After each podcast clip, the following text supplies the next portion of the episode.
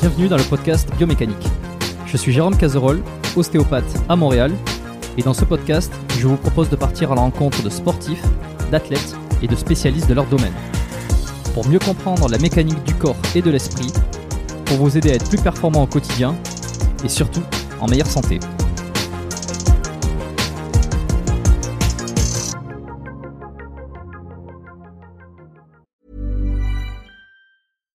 Sandra, and I'm just the professional your small business was looking for. But you didn't hire me because you didn't use LinkedIn jobs. LinkedIn has professionals you can't find anywhere else, including those who aren't actively looking for a new job but might be open to the perfect role, like me.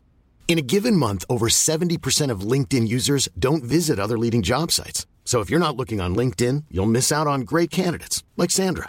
Start hiring professionals like a professional. Post your free job on linkedin.com/people today. Et voilà, c'est bon, on est parti. Je lance l'enregistrement. Bonjour à tous sur le podcast Biomécanique. Bonjour euh, Chris Weyer, Christophe de ton, de ton prénom. Euh, Bienvenue sur le podcast. Bah, merci à toi pour l'invitation. Comme je t'ai dit en privé, euh, j'étais surpris hein, de que tu m'invites sur ton sur ta chaîne, hein, vu les, les sommités qu'il y a dans, dans, dans dans tes invités. Étant Les comme je l'ai dit tout à l'heure, une toute petite chaîne, euh, je pensais même pas d'ailleurs être connu par tes par toi. Donc j'espère quand même que tu arriveras à faire des vues avec ma vidéo. En espérant Non, mais alors, alors, c'est intéressant. Alors déjà, je cherche pas à faire des vues euh, de manière générale et surtout pas, surtout encore moins avec ta vidéo, enfin avec euh, la vidéo de manière générale, euh, parce que YouTube, moi, est juste un endroit et de toute façon, ça va me permettre de le rappeler à tout le monde, est un endroit juste pour de, pour montrer que le podcast existe. Certaines personnes préfèrent le regarder en en, vidéo avec euh, avec nos visages, bon pourquoi pas, mais euh, l'unique but de cette de la de la chaîne YouTube pour euh, les podcasts sont d'avoir accès d'avoir accès à l'algorithme YouTube pour avoir des recommandations et pour ensuite dire aux gens ben voilà, vous avez vu le podcast sur YouTube, c'est super, un podcast ça s'écoute en audio. Donc euh, filez sur Apple Podcast, sur Spotify, sur Google Podcast, sur Deezer, sur toutes ces plateformes d'audio où en fait vous pouvez écouter euh, les épisodes pendant que vous faites autre chose, pendant que vous faites euh, le ménage, pendant que vous bon, peut-être pas travailler mais que vous faites des tâches qui demandent pas une réflexion absolue et comme ça ça vous accompagne tout au long de la journée. Donc les vues, je m'en fous un petit peu. Non, ce qui m'intéresse plus, c'est les écoutes. Et, euh, et au-delà de ça, je sais que euh, j'ai une. euh, il y a- bon, voilà, il y a maintenant beaucoup de personnes qui écoutent le podcast. Euh, beaucoup, ça dépend. tout est relatif, mais il y a quand même une, une- plusieurs milliers de personnes qui écoutent le podcast chaque semaine, chaque mois. Et c'est pas tant la popularité de l'invité, encore que parce que toi, tu as fait des trucs assez intéressants, mais c'est surtout que je trouvais que ton parcours. J'aime bien ta chaîne YouTube. J'aime bien ce que tu proposes. Il y a une Ah, sincérité. merci il y beaucoup. a, il y a une naturalité euh, dans un sens, tu vois. Et puis tu me l'as dit tout à l'heure hein, que révélé, tu m'as révélé que tu te mettais aucune pression là-dessus, que pour toi c'était vraiment une toute petite partie de tes activités. C'est ça. Donc, euh, moi j'ai envie de creuser un peu sur ton, sur le côté le, le cosplay. Tu vas pouvoir Mhm. me, me- on va essayer de parler un peu de cosplay aujourd'hui, le- la, la cascade, euh, être cascadeur, le stuntman, j'imagine qu'on appelle ça, tu vas me dire, et euh, un peu l'entraînement là-dedans parce que tu, ta chaîne YouTube est orientée surtout euh, sur euh, l'entraînement, mais tu Ouais. as deux Instagram, dont un qui est euh, orienté uniquement sur le cosplaying. Euh, bon voilà, ça m'intéresse tout ça. Je pense qu'il va y avoir de de, de bons liens à faire entre le physique, euh, le- le- l'entraînement et puis toutes ces activités-là. Je vais te laisser te présenter, s'il te plaît, euh, pour ceux qui te découvrent justement aujourd'hui sur le podcast. Bon, alors bonjour à tous déjà. Donc euh, mon pseudo YouTube euh, c'est euh, Super Chris Coaching. Alors Super Chris ça vient simplement du fait que comme je fais du cosplay, je porte des costumes de super-héros euh, de qualité cinéma, je précise, hein, c'est pas du Toys R Us. Et donc super, bah, ça fait référence aux super-héros, à Superman, et comme c'est un milieu dans lequel j'évolue depuis très longtemps, j'ai modestement pris ce pseudo. Euh, bah, j'ai 51 ans, je fais 1m83 pour 85 ou 86 kilos, je sais pas combien j'en suis exactement. Euh, je pratique la muscu euh, nati, je précise, parce que maintenant il faut toujours préciser ça malheureusement. Euh, donc je pratique. En fait, j'ai commencé par les arts martiaux en 1980. Quel âge j'avais? J'avais 17 ans, donc euh, en 87 ou 88 par là. J'ai pratiqué euh, 15 ou 16 ou 17 ans. Et ensuite, je me suis mis sérieusement à la musculation. J'ai rencontré Gérard Vives, le comédien, bah, sur un tournage d'ailleurs, euh, qui avait une salle du côté de Orly. Et j'ai appris les bases avec lui en fait. C'est marrant hein, parce que Gérard Vives c'est un gars qui m'a été recommandé euh, par je, je pense euh, des auditeurs un petit peu plus euh, enfin qui sont dans, dans la tranche, tranche d'âge au-dessus de 40 ans parce qu'il est par, par, les jeunes de 20 ans personne ne sait qui c'est je pense et j'avais discuté un tout petit peu avec lui via son compte Instagram mhm.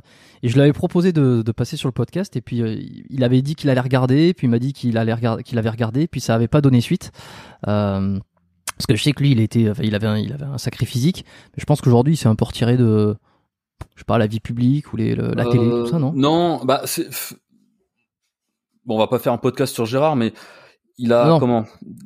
Il viendra nous en parler s'il veut. Il, est assez discret sur son sur tout ce qui est entraînement. Euh, même moi, j'ai voulu faire un podcast avec lui. Il m'a dit, oh, je vais réfléchir, machin. Alors qu'on se connaît très bien. Gérard, ça fait 10 euh, ou 15 ans que je le connais. Ok. Euh, on a fait énormément de choses ensemble. Il a un, un château du côté de Nevers où j'ai réalisé, j'ai organisé pour lui deux marchés médiévaux qui s'appelait euh, Les légendes de la Vernée. C'est le château de la Vernée. Hein, peut-être que les habitants de Nevers connaissent. Mais euh, il est très occupé avec ça parce que bon, il organise des événements, il fait des mariages, il fait des soirées, etc., etc. Et la vie publique, bah, c'est quand il a des propositions qui, qui l'intéressent. Qui, bah, il a beaucoup travaillé avec euh, Vincent Lagaffe mm-hmm. ces dernières années sur le Juste Prix, je crois. Et puis il a fait une émission il y a deux ou trois ans qui s'appelait Je suis une célébrité, sortez-moi de là, je crois, sur TF1. Et là, je sais pas. Je je suis pas dans dans, dans les petits secrets. Mais il est assez, il est non non mais bien sûr, il est assez euh, assez discret sur ses entraînements, tiens, tu vois. Ben je... euh, oui oui, c'est bah tu sais, je pense qu'on l'a tellement saoulé avec les filles d'à côté, hein, la, série qu'il a qu'il a tournée dans les années, je sais plus quelles années c'était, 90 je crois. Hum. Où voilà, c'était le, le mec baraqué, machin. Je pense qu'on lui en a tellement parlé, tellement posé de questions, peut-être peut-être que ça l'a un peu saoulé. Hein. Bon, il, je peux pas répondre à sa place là-dessus, mais il est assez discret sur euh, sur cette partie de de sa vie. Mais il s'entraîne toujours. Hein. Il a un home gym. Euh, je me suis entraîné mm. avec lui déjà dedans. C'est il, bosse toujours. Il bosse toujours la, la muscu. Et donc euh, euh, cosplay, entraînement. T'as aussi une une, une, une, carrière, une partie comédien, acting, cascadeur. Euh, parce que je t'ai un petit peu coupé pendant ta présentation, excuse-moi. Non, c'est pas grave, t'inquiète pas. Euh, oui, donc, euh, bah en fait, j'ai pratiqué le Viet Vodao pendant, euh, je t'ai dit 15 ou 17 ans, je sais plus exactement. Enfin, je pratique toujours un petit peu, plus ou moins, mais euh, c'est vraiment la musculation maintenant qui est mon mon, mon fer de lance. Et euh, bah, je faisais déjà beaucoup de casting à l'époque. Hein. J'ai commencé le casting vers, je sais plus, 18-19 ans. Donc au début, j'ai fait des, des comment des, de la figuration, ensuite des, des silhouettes. Des silhouettes là, j'ai rencontré des j'ai rencontré des régleurs de cascade, puis j'étais super intéressé par ça parce que moi j'étais un fou des feuilles des films euh, Bruce Lee, Jackie Chan et je voulais je voulais travailler là-dedans. En plus de mon métier, parce que je précise que j'ai un métier à côté, tout ce que je parle là, c'est mes activités artistiques. Et euh, j'ai commencé par faire un tournage en cascade. C'était mon, mon, premier tournage, c'était une femme d'honneur, la série. Ah ouais.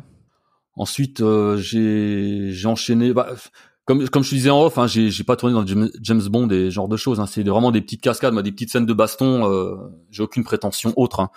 Euh, je vais pas faire des cascades en voiture, en moto. C'est pas du tout mon, mon truc. Je laisse ça aux professionnels. Euh. C'est un métier à part d'ailleurs. Et euh, mm. de fil en aiguille, bah, j'ai fait d'autres castings pour des films plus importants. J'ai eu la chance de tourner avec euh, Jet Li dans Danny the Dog, où j'ai fait une, une petite scène de baston avec lui, où il m'a défoncé l'épaule d'ailleurs. Ah ouais, qu'est-ce qui s'est passé?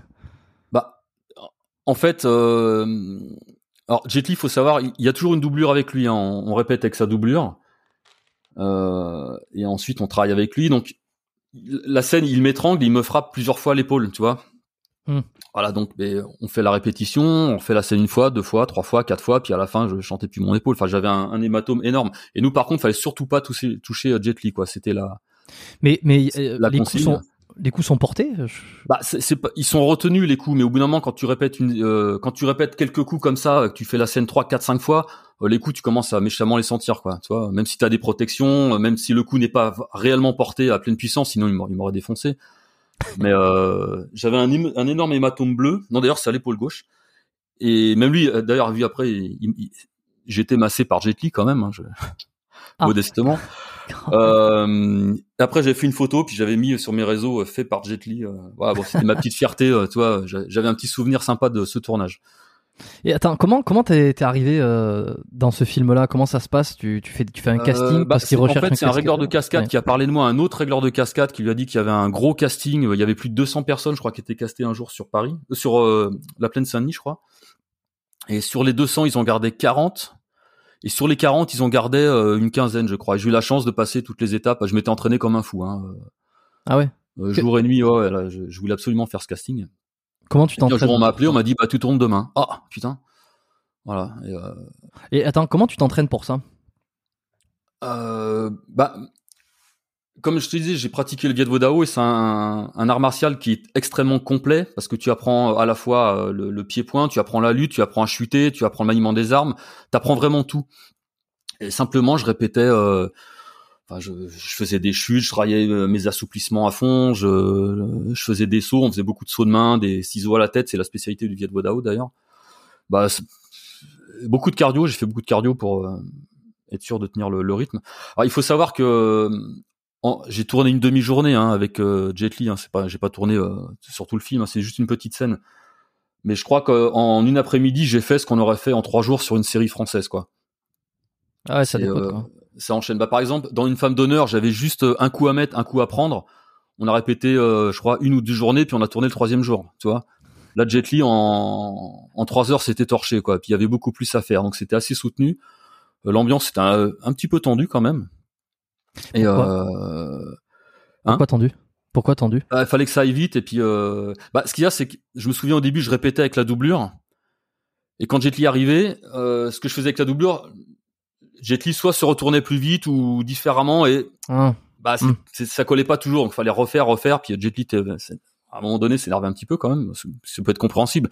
Mais quand t'es habitué à travailler vachement longtemps, à répéter, répéter, puis là, tu répètes une fois et tu fais le truc, ça, surprend un peu quand même, toi, même si tu t'es vachement entraîné. Et euh, bon, quand je dis c'était tendu, c'était pas non plus. euh, Enfin, tu sentais qu'il fallait, fallait pas traîner, quoi. Fallait. euh, Et fallait comment comment t'expliques euh, la différence qu'il y a entre le- une femme d'honneur et, et Jet Li, enfin et, et le et Danny the Dog? C'est quoi? C'est le budget? C'est c'est la mentalité? Ah non, non, c'est la mentalité producteur? chinoise. C'est Louis Leterrier, je crois, qui, qui, qui réalisait. Et ce jour-là, Ouais. c'était un autre, un, un autre réal hein, ou un. Enfin, c'est un autre gars qui était là, quoi. Une Ouais. équipe chinoise. Et ils vont très vite. Faut que ça aille très vite. C'est euh, le rendement, quoi. Ok. Voilà. Et eux sont habitués à travailler comme ça, mais c'est une habitude à prendre, hein, je pense. Hein, mais euh, Ouais, c'est marrant. Et alors Jet Li dans la dans, dans la vie, il est comment euh, Enfin dans la vie. euh, oh, bah, tu sais, je l'ai vu qu'une après-midi. Bah, il Ouais, était sympa. Hein, Il t'a pas trop. J'étais surpris cassé de voir que quand tu voyais pas sa gueule à l'écran, en fait, il se faisait doubler par un gars. Tu vois, il Ah ouais, faisait ouais. pas plus chier que ça, quoi. C'est-à-dire euh, quand le mec m'étrangle de dos, c'est sa doublure, et quand la caméra tourne et c'est on voit le visage de Jet Li, c'est lui qui vient finir le mouvement, tu vois.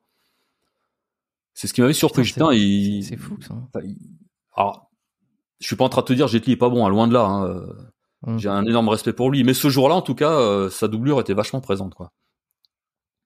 Ouais, ouais, non, c'est marrant. Hein. Ah, c'est marrant. Mais de toute façon, j'ai déjà entendu, euh, tu sais, on, on- on entend ça souvent que la star, euh, la star arrive. Je, je crois que c'est Depardieu aussi. Il arrive juste pour la scène qui doit tourner, euh, où on, doit, on voit son visage et ensuite il se casse, quoi. Et puis. euh, Ouais, ouais, ben euh, après, non, il, était pas désagréable du tout. Puis je te dis à la fin, quand il m'a vu que je lui ai montré mon le bleu que j'avais à l'épaule, bah il s'est marré, puis il a massé un peu, voilà, c'était. Mais euh, Mm. non, c'est juste l'ambiance tournage qui était qui était assez, assez speed. Et le film, le film n'est pas extraordinaire. ça fait Non, plusieurs et fois en plus, en plus, ma scène est dans les bonus, tu vois. Donc, euh, Putain, t'apparais même pas dans euh, la bah, version. j'apparais dans, j'apparais dans le Blu-ray, mais dans, dans les bonus. Et je l'ai mis sur ma sur ma chaîne d'ailleurs, je crois la scène. Ouais, T'es cré... t'es cré- bah, je je l'ai pas vu. T'es crédité dans le film? À la fin? Euh, oui, oui, oui, oui. Christophe Veiller à la fin, dans, dans les cascadeurs. C'est ton, c'est ton vrai nom, Veiller, ou c'est Ouais, c'est mon vrai nom. ouais. Ok, ça fait quand même vachement américain. Euh, Je trouve que c'est un nom parfait pour, je sais pas, pour pour ta chaîne YouTube. Je me suis dit, on dirait un nom euh, qui a été, euh, tu sais, qui a été. euh, Ah non, du tout, c'est autrichien, allemand. C'est c'est pas du tout américain. Et alors, tu m'as dit que tu avais un autre métier à la base. euh, on va pas développer là-dessus. Euh, mais tout, tout ça, c'était ta partie euh, artistique? Artistique, c'est ça. C'est-à-dire que euh, j'ai toujours voulu bosser dans le cinéma. Je fais, de- je fais d'illustration aussi. Enfin, j'ai tout un, on, en- on aura l'occasion d'en parler, mais euh,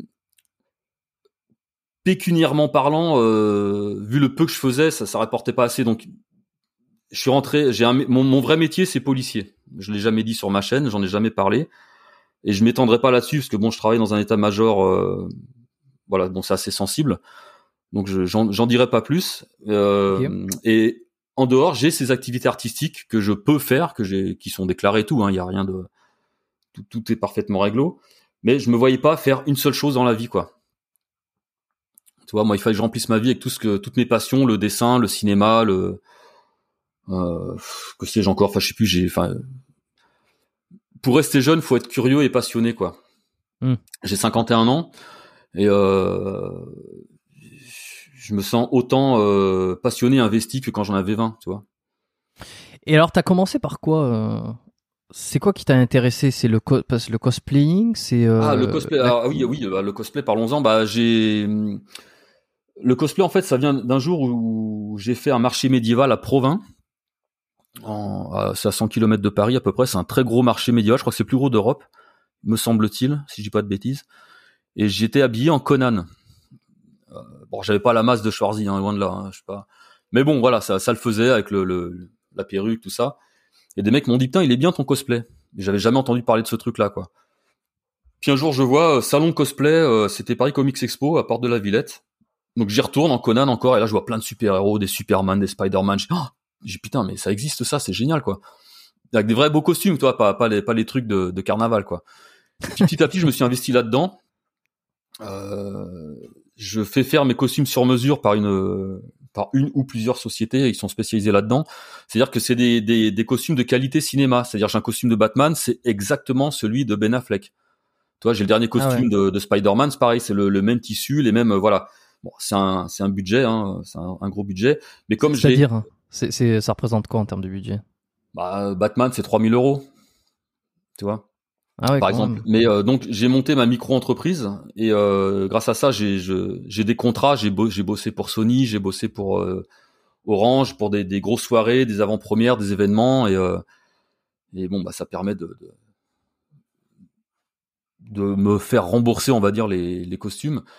Attends, attends, quand tu dis tu bosses pour Sony ou des événements, euh, c'est en tant que quoi Que cosplayer? Cosplayer, ouais, ouais, exactement, ouais. Par exemple, Sony ils avaient besoin d'un Spider-Man pour un, c'était une sortie de téléphone, le Xperia, je ne sais lequel. euh, Puis ils voulaient faire un, un gros truc en grande pompe avec euh, tout, tous les VIP Sony qui étaient là. Puis moi, j'arrive sur scène en Spider-Man avec la musique à fond et tout. Les gens font des photos. Voilà, c'est des trucs, comme ça, quoi. Et euh, Wolverine, euh, une fois, je m'étais laissé pousser la barbe. Et on m'a dit, euh, ah, t'as des airs, à- t'as vraiment des airs à Wolverine. Donc j'ai vraiment travaillé le personnage.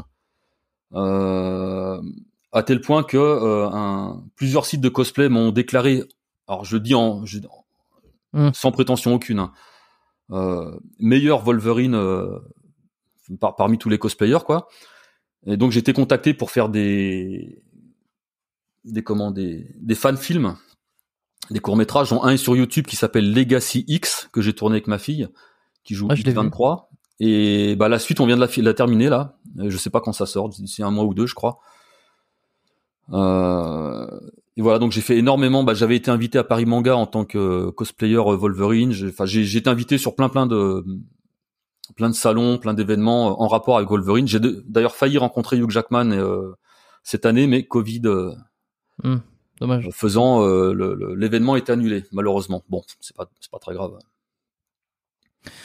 C'est c'est marrant. D'un point de vue extérieur, euh, je vais je vais dire ce que ce que je ce que je pense ou ce que je pensais du, du enfin j'en pense pas grand chose parce que je connais pas mais mais tu sais le, le premier a priori qu'on peut avoir sur le cosplaying on dit comme Le ça cosplay, le le cosplaying cosplay. le cosplay euh, c'est on dirait un peu tu sais voilà comme tu l'as dit quoi un truc de carnaval comme ça c'est tiens ils se déguisent ils sont mignons euh, euh, bon là quand t'expliques que, que ça coûte euh, 3000 euros euh, le costume de Batman et que c'est un truc ça- pro tu te dis ah c'est peut-être un peu plus sérieux Ouais. Ça c'est moi, Et- c'est-à-dire il y en a qui ont des cosplays qui s'amusent juste, mais moi comme je le fais en, en professionnel, je peux pas débarquer chez un client avec un, un costume dégueulasse quoi. Le mec qui fait venir Batman, il a vraiment un Batman face à lui, tu vois. Enfin, je parle en costume en tout cas. Tu vois, pour Wolverine c'est Hmm. pareil, hein, j'ai j'ai la même veste, enfin, j'ai tout tout à l'identique. Ce sont des répliques en fait, des répliques de ce que tu vois euh, au ciné. Quoi. Ok, ok. Et je pense qu'aussi ça peut faire penser à, à ce qu'on peut voir dans les mangas parce que j'ai l'impression que le, le cosplay, euh, moi j'ai de suite a priori l'idée. euh, Hmm. je, je pense aux mangas, tu sais ceux qui se déguisent avec les trucs, etc. Et ça, ça fait, c'est- surtout les jeunes qui font ça. Un peu comme s'ils voulaient se mettre à la place de leur héros favori. Et là, tu es en train de me dire qu'en fait, il y a un vrai truc professionnel Là, je le comprends, je le comprends un peu plus, qui est sur des événements qui sont représentés, comme tu dis, par Sony à un moment donné. Il veut, il veut, euh, euh, ils veulent un Superman, donc euh, bah, c'est pas évidemment, c'est pas l'acteur qui va venir faire Superman. Il a autre Bah, chose à. Exactement, c'est ça. Comme ils ont pas le budget pour faire venir l'acteur, bah, ils font venir un mec qui, qui, qui, qui fera le taf, quoi. Hmm. Ouais, c'est ça. Et euh... je sais pas. Est-ce que, est-ce qu'il y en a beaucoup en France De, de cosplayers?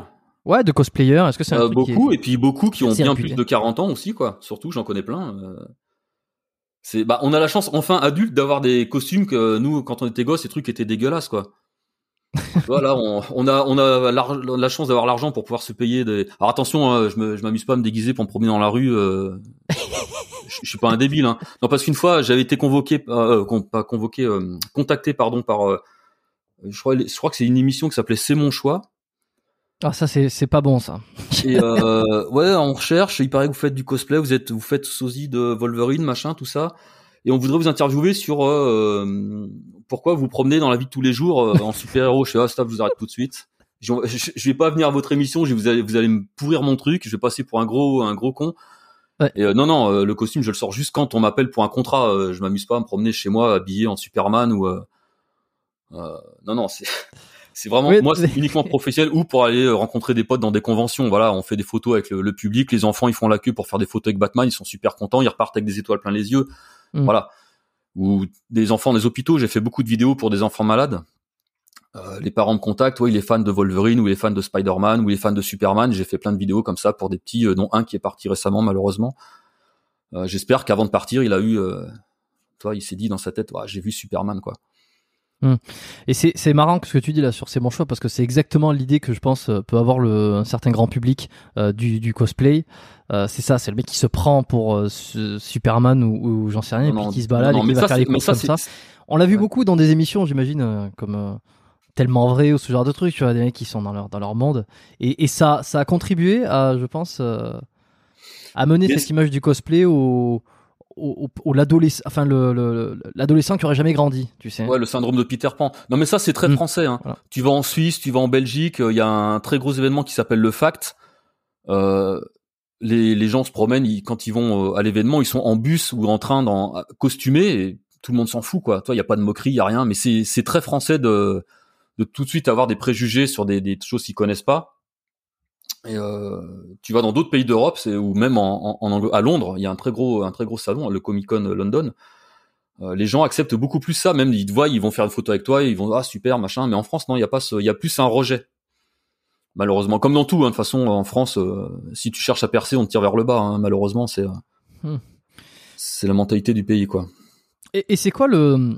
Toi, quel plaisir euh, t'y retrouves ou pour quelle raison tu fais ça euh, sans forcément aller dans la psychanalyse de est-ce que t'as envie de changer d'identité ou de. Je, je, je- Ah non, pas Je du sais rien, Non, non, moi c'est c'est vraiment faire plaisir quoi, aux enfants déjà. Je te dis quand tu vas à une convention que t'allais une fois j'avais fait Batman avec la Batmobile, on a vu la Batmobile euh, de Tim Burton. Elle est exposée dans une grande galerie commerciale et Mm. je devais genre finir à 18h, je suis resté je crois jusqu'à 20h parce qu'il y avait une foule de gamins qui faisaient la queue. Je vais non non, je reste jusqu'au dernier gosse quoi. Il était pas question qu'un gamin il passe sa photo et les enfants ils sortaient de là, ils étaient super contents. Rien que ça, tu dis ben je fais un truc cool quoi. Tu fais rêver les gosses, tu fais rêver, je te dis, un enfant qui est malade, euh, qui, qui est fan d'un personnage, tu vas le voir ou tu lui envoies une vidéo, le, le gamin il est heureux comme tout. Hmm. Tu vois? C'est pas du tout se prendre pour. Non, non, je, je me suis jamais pris pour, pour Superman ou quoi que ce soit. C'est, c'est non, c'est, c'est, c'est un métier. Enfin, moi, c'est un, un deuxième métier, quoi. Comme un Et acteur demande- qui joue à Iron Man, il se prend pas pour Iron Man, il fait son truc et puis il rentre chez lui. Mais moi, c'est exactement pareil. Et, et ça demande quoi alors comme euh, est-ce qu'il y a je sais pas il y a des compétences particulières? Est-ce que toi euh, t'as remarqué euh, euh, Euh, que Bah, il faut incarner un minimum le personnage. euh, alors, ça dépend pour quelle raison tu fais le cosplay. Si c'est juste pour aller en convention, tu t'en fous, tu te costumes, voilà. Mais euh, moi, comme je le fais de façon professionnelle, euh, je vais pas arriver en, je sais pas, en Batman et arriver en faisant le con, quoi. Batman, il est sérieux, machin, il est austère, voilà. C'est ce qu'on appelle le roleplay, c'est-à-dire t'as le costume, le cosplay, et le roleplay, c'est que tu incarnes le personnage dans le costume. Faut avoir un minimum de de de, de sens d'observation du, de- un, un peu de comédie, mais bon, c'est pas non plus une comédie euh, théâtrale, mais faut savoir incarner le personnage. Je vais pas m'amuser à me costumer dans un truc où je sens pas le mec, quoi. Tu vois, par exemple, Deadpool me saoule euh, au plus haut point. Je vais pas faire Deadpool parce que j'aime pas ce personnage. pourquoi? Trop vulgaire? Euh, Non, c'est l'exubérance. Il, bah, il y a énormément de. Alors, il y a des très bons cosplayers Deadpool, mais il y en a tellement qui viennent me casser les couilles en convention quand je suis en, Wolverine que ça m'a. J'ai une overdose de Deadpool. comment ça Régulièrement, je les envoie chier en convention parce qu'ils sont. Ils jouent la vulgarité extrême, tu vois, et. Euh, bon voilà, moi je, je, déteste la vulgarité en plus. Et bon voilà, bon bref, euh, je parle de Deadpool, j'aurais pu en prendre un, un autre, mais euh, j'incarne, je choisis qui je vais incarner en personnage. Après, je le propose dans des, parce que je bosse avec plusieurs agences. Donc, je leur dis voilà, bah, là, là, bah, là, je viens de finir Dark Maul et euh, le Mandalorian, j'ai terminé l'armure. Donc, ils savent que s'ils ont besoin d'un Mandalorian ou d'un Dark Maul, euh, ils savent que je suis dans la liste et ils m'appellent quoi. Ok, donc ça veut dire que tu fais tes, tes... tu participes à la création de, de tes propres euh, cosplays. et ouais, le Mandalorian, je l'ai peint intégralement. je fais imprimer les pièces et je le peins. par exemple, Batman, non, je peux pas, non, j'ai tout fait faire. Spider-Man, pareil. Ça, ça, veut dire que tu as plusieurs euh, personnages euh, que, et à chaque fois quand tu rajoutes euh, un costume, c'est-à-dire que tu rajoutes un personnage à ton à ta, à ta bibliothèque de personnages et tu vas dire bon voilà il y en a un de plus que je suis capable de faire et, et comme ça au fur et à mesure du temps tu vas essayer de te construire tout un catalogue de personnages ouais, bah plus de contrats ça va être bon bah, j'ai essayé de toucher un peu à tous les tous les milieux c'est-à-dire comics enfin DC Marvel Star Wars et voilà, je vais tourner autour de ça. Bah, de toute façon, c'est toujours les mêmes personnages qu'on me demande. Hein. C'est Spider-Man ou Batman euh, le plus souvent. Même pour, je fais des anniversaires des fois, les gamins ils veulent tout Spider-Man quoi. Ah ouais. Et t'arrives à faire la voix de Batman? La voix de Batman, non. il, existe un modulateur de voix. Euh, je pense que je j'investirais dedans un de ces quatre. Un truc que tu places sur ton cou là, que tu mets à ta ceinture. Ouais, c'est ça qu'il utilise peut-être dans le film. Euh, Exactement, oui, oui, ouais, ouais, c'est ça. Bon, dans le film, après, c'est trucs en post-production, mais il y a un mec qui les a fabriqués réellement. Ok, c'est marrant. Et. Spider-Man, tu. Ok, donc c'est pareil, c'est un costume que tu mets. Euh, ouais, ouais, tout, mais tout, est sur mesure. Hein, tous mes costumes sont ah sur mesure. Ouais, c'est fou ça. Et lequel tu préfères, toi, oh, incarner Ça, vraiment, ça dépend de mon humeur déjà. Ça dépend de. Ça varie, hein. Mais j'aime beaucoup faire Spider-Man parce que bon, il y a énorme succès, énorme succès, pardon, auprès des enfants. Et euh, des costumes comme Batman sont très très euh, désagréables à porter, faut le savoir.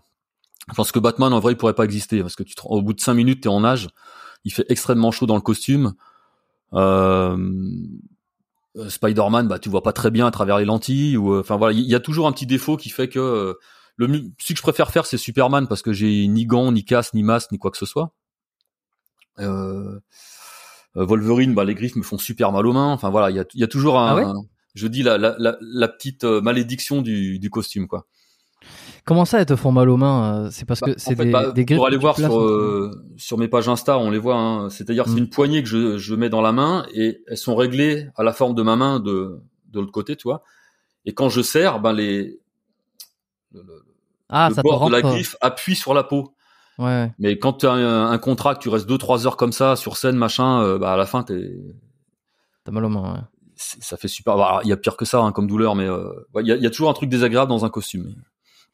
C'est marrant, il y a, y, a pas, y a pas si longtemps, j'ai vu euh, une, euh, une espèce d'interview euh, sur des, des, questions qui étaient posées par des journalistes à des acteurs et actrices qui étaient, enfin surtout des actrices d'ailleurs. C'était évidemment une vidéo à charge sur des questions qui étaient peut-être un peu déplacé ou euh, et puis dans l'une dans, dans l'un de ces extraits il y avait un journaliste qui demandait à Scarlett Johansson euh, qui était dans, dans un des derniers Avengers là qui avait un costume qui lui demandait euh, est-ce que euh, est-ce que votre votre costume est confortable? Est-ce que vous portez quelque chose en dessous? Et elle s'énerve un petit peu en disant c'est incroyable tout le monde me pose cette question je et puis tu sais elle est un peu agacée. Ce qui peut se comprendre si ça fait 200 fois qu'on lui demande si elle est à poil sous, sous, sous le truc ça peut être un peu gonflant bon après la vidéo était. Euh, cela dit, je pense que tout le monde se pose la question, forcément. Euh, de là à la poser, bon, euh, c'est un journaliste, tu me diras. Est-ce que toi t'es à poil Je vais te la poser à toi, on te l'a peut-être pas assez posé. Est-ce que t'es à poil sous les costumes Je l'ai senti venir. Non, non, bien sûr que non. je suis pas à poil sur les costumes, non, non.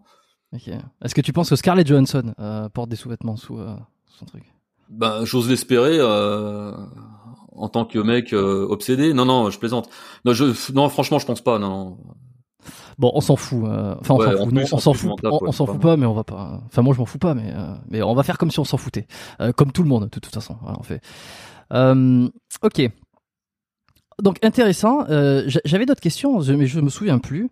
Euh, Est-ce que je sais pas, par exemple, tu as déjà eu euh, euh, un film, euh, un film, une production euh, qui t'a appelé. Alors tu m'as dit que tu avais fait un court métrage, mais euh, pour que tu incarnes Superman en tant que, je sais pas, doublure, parce que tu m'as dit que tu faisais euh, un peu, de, enfin fait un peu de cascade, tu fais du cosplay. Est-ce qu'à un moment donné, tu pourrais pas faire doublure pour Batman si jamais il y a une scène qui se fait en France, quoi? Euh, non, j'ai jamais eu. Bah, déjà, je pense qu'ils savent pas que j'existe, hein, tous ces gens-là. Premièrement, et puis euh... non, j'ai pas eu l'occasion. Non. Une fois, on m'avait, il y a très longtemps, on m'avait proposé sur, je crois que c'était sur Villefranche-sur-Mer, de, de faire une doublure de Jean-Claude Van Damme, mais euh, je sais pas pourquoi on m'a demandé à moi. Je ressemble pas du tout à Jean-Claude Van Damme. Et puis ça s'est pas fait, je ne sais plus pourquoi. Mais euh, sinon, non, non, j'ai pas. Et est-ce que tu penses qu'il y a moyen de, parce que tu fais ça en parallèle, euh, il y en a beaucoup qui font ça, et est-ce qu'il y en a beaucoup qui gagnent de l'argent avec, euh, je sais pas, certains contrats, des événements? Euh, Tu, tu m'as dit il y a des agences, donc s'il y a des s'il y a des agences pour ça, c'est que il y a un peu d'argent qui circule, Mm. mais pas pas de ouf non plus. Non, pas de ouf. Non, non, non. Moi, je bosse avec, je crois que je bosse avec quatre ou cinq agences. Ils ont un budget. On leur dit voilà, euh, il y a une soirée organisée, euh, il y a tant de budget. Puis moi, bah, on me paye avec une petite partie du budget, euh, mais c'est pas, je peux pas manger avec ça, quoi. Tu vois, c'est vraiment histoire d'arrondir les fins de mois, quoi, et de rembourser les costumes. Ok, bon ben c'est marrant. Euh, en tout cas, on a. je connais co- pas de cosplayers. Enfin, ah, peut-être aux États-Unis, il y a peut-être une ou deux cosplayeuses, cosplayeuses qui en vivent. euh, parce qu'elles ont des, elles sont à moitié mannequins en même temps. Enfin voilà, elles ont des, des très gros contrats, mais comme je te dis, en France, c'est pas encore extrêmement euh, populaire. Il y a pas cet engouement. Je connais pas pas de cosplayers qui en vivent quoi. Est-ce que t'as pas envie d'en parler plus, par exemple sur sur tes réseaux ou sur Ah bah Sur sur, ton Instagram, j'en parle beaucoup. Hein. Autant j'ai pas beaucoup de d'abonnés sur ma chaîne Muscu, autant sur euh, Sur- Instagram, cosplay, ouais. euh, Mais sur des vidéos, tu sais, je sais pas, euh, d'événements, des choses comme ça que tu pourrais mettre sur ton contenu YouTube euh, pour aider à. Parce que je pense qu'aujourd'hui, ce sont les personnes comme toi qui en font et qui qui qui sont dans ce milieu-là et qui en plus ont euh, une une espèce de visi... enfin une visibilité, tu vois, via leur contenu qu'ils peuvent proposer. Je pense que c'est grâce à, à ça que ce milieu pourrait être un petit peu plus connu ou pourrait faire parler davantage, tu vois. Bah, il y a eu plein d'émissions, hein, télé. Hein, je te dis, bah, non, c'est mon soir, entre autres. hein, je Mais souvent, de- c'est négatif, c'est ça le problème. C'est Ah, souvent c'est voilà, euh, c'est mal représenté. euh, même des fois, bah souvent j'ai beaucoup fait le Comic Con et t'as toujours Canal Plus ou quoi qui viennent, euh, ils te posent des questions, mais tu sens qu'ils te piquent un peu les mecs quoi. Tu vois, Ouais, ils euh, pas la passion derrière quoi. Si ce soir bon allez, on va rigoler un peu avec un mec habillé en Superman là-bas. j'ai fait deux trois interviews comme ça qui sont passées à la télé et tout, mais ça ça sert à rien. Enfin c'est non, je pense euh, la France n'est pas prête, Jérôme. n'est pas prête. La France n'est pas prête. Bon, c'est dommage. Mais si tu fais une vidéo sur euh, comment s'entraîne Superman ou comment s'entraîne Batman, euh, Ah bah, en, en dessous c'est la même personne, donc euh, les entraînements c'est ceux que tu vois sur ma chaîne YouTube. Hein. Ouais, mais tu sais, c'est les, les- on, on adore s'imaginer qu'est-ce que c'est que l'entraînement Batman, Ouais. comment Ben Affleck s'est entraîné pour le film, et puis là on te voit toi en train de faire les mouvements avec avec le costume, ça pourrait être. Euh, Ça Ah, non, impossible, non, non, il tient trop chaud. hein. Là, je tombe Ah dans les pommes au bout d'une, au bout d'une demi-heure, c'est pas possible. Ok. Bon, et alors la cascade, euh, co- comment ça te vient? Ça te vient après ou ça te vient avant le cosplay? C'est quoi le Ah, c'est bien avant, la cascade, j'avais 19 ou 20 ans, je crois, le cosplay, c'est, ça m'est tombé dessus, j'avais, je sais pas, 35, 36 ans, j'ai fait très tard, hein, le cosplay, hein. Ah ouais. ah ouais. Bah, j'incarne des personnages qui ont, qui, qui ont, 1, 2, 3, 4, des personnages qui ont la quarantaine passée, hormis Spider-Man, euh, tu vois, Ben Affleck, euh, il a pas loin de 50, euh, comment, euh, Wolverine, pareil, puis que sais-je encore. La cascade, j'ai, je faisais ça en parallèle quand je, pratiquais le vieux de Vodao, j'ai fait beaucoup de, spectacles d'arts martiaux. J'en ai même organisé et chorégraphié il y a très longtemps. Hein, C'était à Paris, porte d'Orléans, je me souviens. Et ça, je me suis dit putain, c'est, j'aime faire ça, quoi, tu vois. Et puis j'ai rencontré un, un régleur de cascade qui s'appelait Alain Brocherie, qui est, qui a énormément travaillé bah, sur une femme d'honneur. D'ailleurs, c'est pour ça qu'il m'a placé dessus. Qui avait été la doublure de Robert De Niro. Et puis il m'a mis sur un film, puis sur un autre, puis sur un autre téléfilm, ou et puis voilà, puis c'est parti comme ça, quoi. J'en ai pas fait énormément non plus, attention. Hein, je veux pas que les gens pensent que Ouais, ouais, mais, mais c'est intéressant. Comment tu fais pour. euh, Je sais pas, c'est quoi cascadeur exactement? Parce qu'on s'imagine, tu, tu, Bah. tu nous as décrit un peu les scènes qui est de prendre un coup et d'en donner un, mais euh, euh, cascadeur, moi je pense de suite à Tom Cruise, admettons, euh, qui grimpe sur les hélicos, qui fait des trucs. Donc euh, y a- ça consiste en quoi euh, exactement? Ça prendre des risques pour l'acteur? Tu as des cascadeurs spécialisés euh, véhicules, voitures, motos.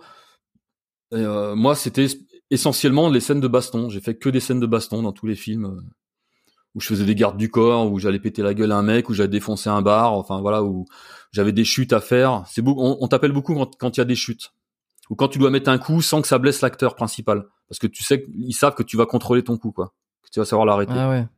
Et toi, t'arrives à tomber sans te faire mal? Ah bah j'ai appris ça pendant plus de 15 ans, donc ça serait malheureux, quoi. Ouais. Mm. C'est comment on fait euh... Ah bah. non mais je veux dire non mais, ça, non mais je sais c'est un peu une question bizarre mais est-ce que euh, je sais pas tu te retiens en tombant il faut tomber sur le côté pas sur le ventre je, sais pas des trucs comme ça non tu tombes en évitant que ta ta, ta tête ta colonne vertébrale et euh, touche le sol quoi. Ça si tu fais des roulades c'est des euh, c'est très ah compliqué à expliquer de façon verbalement mais bah, déjà il y a tout un travail musculaire avant à faire parce qu'il faut quand même savoir toi amortir euh, tu amortis mm. voilà c'est de l'amorti. T'imagines un amortisseur tes bras servent d'amortisseur et puis après bah, tu fais genre ah tu tombes en te faisant mal alors que t'as rien senti du tout. Ou alors t'as des protections ce qui fait que ça ça réduit quand même vachement le, la douleur si douleur il doit y avoir. Ok ça veut dire que t'étais déjà euh, t'étais déjà parce que là ça fait 20, 25 ans tu m'as dit que tu faisais de l'entraînement je sais pas si tu me l'as dit ou si je l'ai vu euh, en muscu bah j'ai commencé vers 28 29 ans je crois la muscu vraiment sérieusement bah j'en ai 51 donc je sais pas, faut calculer. Euh, en match une vraie là. Et euh, arts martiaux, euh, Viet Dao, j'ai commencé, j'ai fait de 17 ans à bah donc 28. Ah, j'ai pratiqué. Alors il y a une période où je faisais les deux. Je faisais Viet Dao muscu, je, me, je faisais deux entraînements par semaine, mais je l'ai pas fait très longtemps quoi. Parce que quand t'es passionné, tu te donnes à fond, et quand tu fais ça euh, matin et soir au naturel, je peux te dire que ton corps il te fait vite comprendre que tu vas un peu trop loin. Donc j'ai décidé de me consacrer essentiellement à la musculation pour prendre en masse et puis esthétique pour l'esthétique aussi parce que quand tu travailles dans le milieu artistique euh, si on doit choisir deux personnes on prendra celle qui aura le, meilleur physique forcément quoi mmh. c'est marrant tout à l'heure parce que tout à l'heure quand euh, quand t'as expliqué euh, que tu faisais de la musculation et t'as dit naturel et t'as dit parce que c'est con parce qu'aujourd'hui il faut le préciser mmh. faut le dire et je pense que t'as raison mais mais t'as as rajouté un petit c'est dommage c'est je sais plus comment tu l'as dit il suffira d'aller réécouter le, début de l'épisode. Euh, bah, je t'avais cité, je t'avais cité Molière, je crois, dans Tartuffe, qui disait euh, les langues ont toujours du venin à répandre. C'est-à-dire dès qu'on voit quelqu'un euh, un peu costaud et parce qu'il a plus de 40 ans, ça y est, forcément, il est dopé. J'ai reçu des dizaines de messages comme ça. À la longue, c'est saoulant d'avoir à justifier que le fait non, on peut avoir un bon physique sans être dopé, quoi. Tu vois, c'est les gens pensent qu'à ça. T'avais reçu, je crois, une fois Luis Alberto. Mm-hmm. Ah bah, c'est au tout début, c'était l'épisode 8. Ouais, ouais, ouais. Ah, putain, tu connais tes épisodes. Ben, euh, j'ai enregistré il y a pas longtemps et je l'ai évoqué, donc j'ai été chercher le numéro, donc ça m'est resté en tête. Mais sinon, on, lui reproche souvent de, de râler sur ces gens-là, mais au fait, il a pas tort parce que le premier truc qu'on te demande, c'est est-ce que t'es nati? On te demande pas, ouais, comment t'en es arrivé là, c'est quoi ta, ta motivation? Non, c'est est-ce que t'es nati? au bout d'un moment, ça, ça, ça saoule, quoi, tu vois. On, on, admire moins les gens nati costauds que les gens dopés balèzes. À un moment donné, alors qu'on fait au moins autant de travail. Toi, tu penses que euh, tu penses qu'il est plus légitime, enfin non, pas plus légitime, mais euh, euh, c'est plus mérité un bon physique nati ou un bon physique avec des produits dopants? Ah bah, Et là, je vais te mettre dans le jus, hein, parce que c'est une question, une question piège. Non, non, non, il y a pas de piège. Non, bah, des potes dopés, j'en ai. Hein,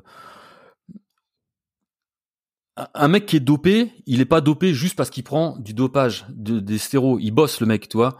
J'ai dit ça avec Rudy Koya, on a fait un podcast ensemble la semaine dernière. J'ai dit s'il suffisait de prendre des stéroïdes et pas bouger son cul, des Schwarzenegger, on aurait à tous les coins de rue. Seulement il faut avoir une bonne génétique, il faut avoir un bon entraînement, une bonne diète. Hmm. Euh, après, s'il y a dopage, forcément, je suis désolé, il y a quand même triche parce que ta récupération est beaucoup plus rapide. Tu peux devenir très gros et très sec en même temps, sauf que chose que, pardon, au naturel, tu peux pas. Tu vois, moi, je suis pas extrêmement massif, je suis pas extrêmement sec. J'essaye de maintenir, euh, voilà, un, bon ratio, physique euh, potable. Non, enfin, je veux dire, il y a, toujours plus, il y a toujours plus balèze que toi. Hein. Tu mm. Iron Quest et Rudy Koya, ils sont, ils sont plus balèzes que moi. Ils sont, bon, ils sont plus jeunes aussi, tu me diras, mais. Ouais, Iron euh, Quest fait un petit peu de, cosplay aussi. Oui, oui, oui, exactement. Mais on s'est rencontrés déjà. bah, il fait Conan aussi. bah, on se connaît bien avec Rémi. On doit faire, d'ailleurs, on doit faire un podcast ensemble. On devait le faire en octobre, puis j'avais trop de choses à faire pour, pour le coup. Eh ben, pour le coup, je vais aller chercher le numéro parce que je l'ai pas. Euh, j'avais enregistré le podcast avec lui. C'était. Je sais plus euh, quelle était ta question. Euh, Je sais plus non plus. C'était l'épisode 78 que j'avais fait avec lui. Je le laisserai dans les dans les notes là.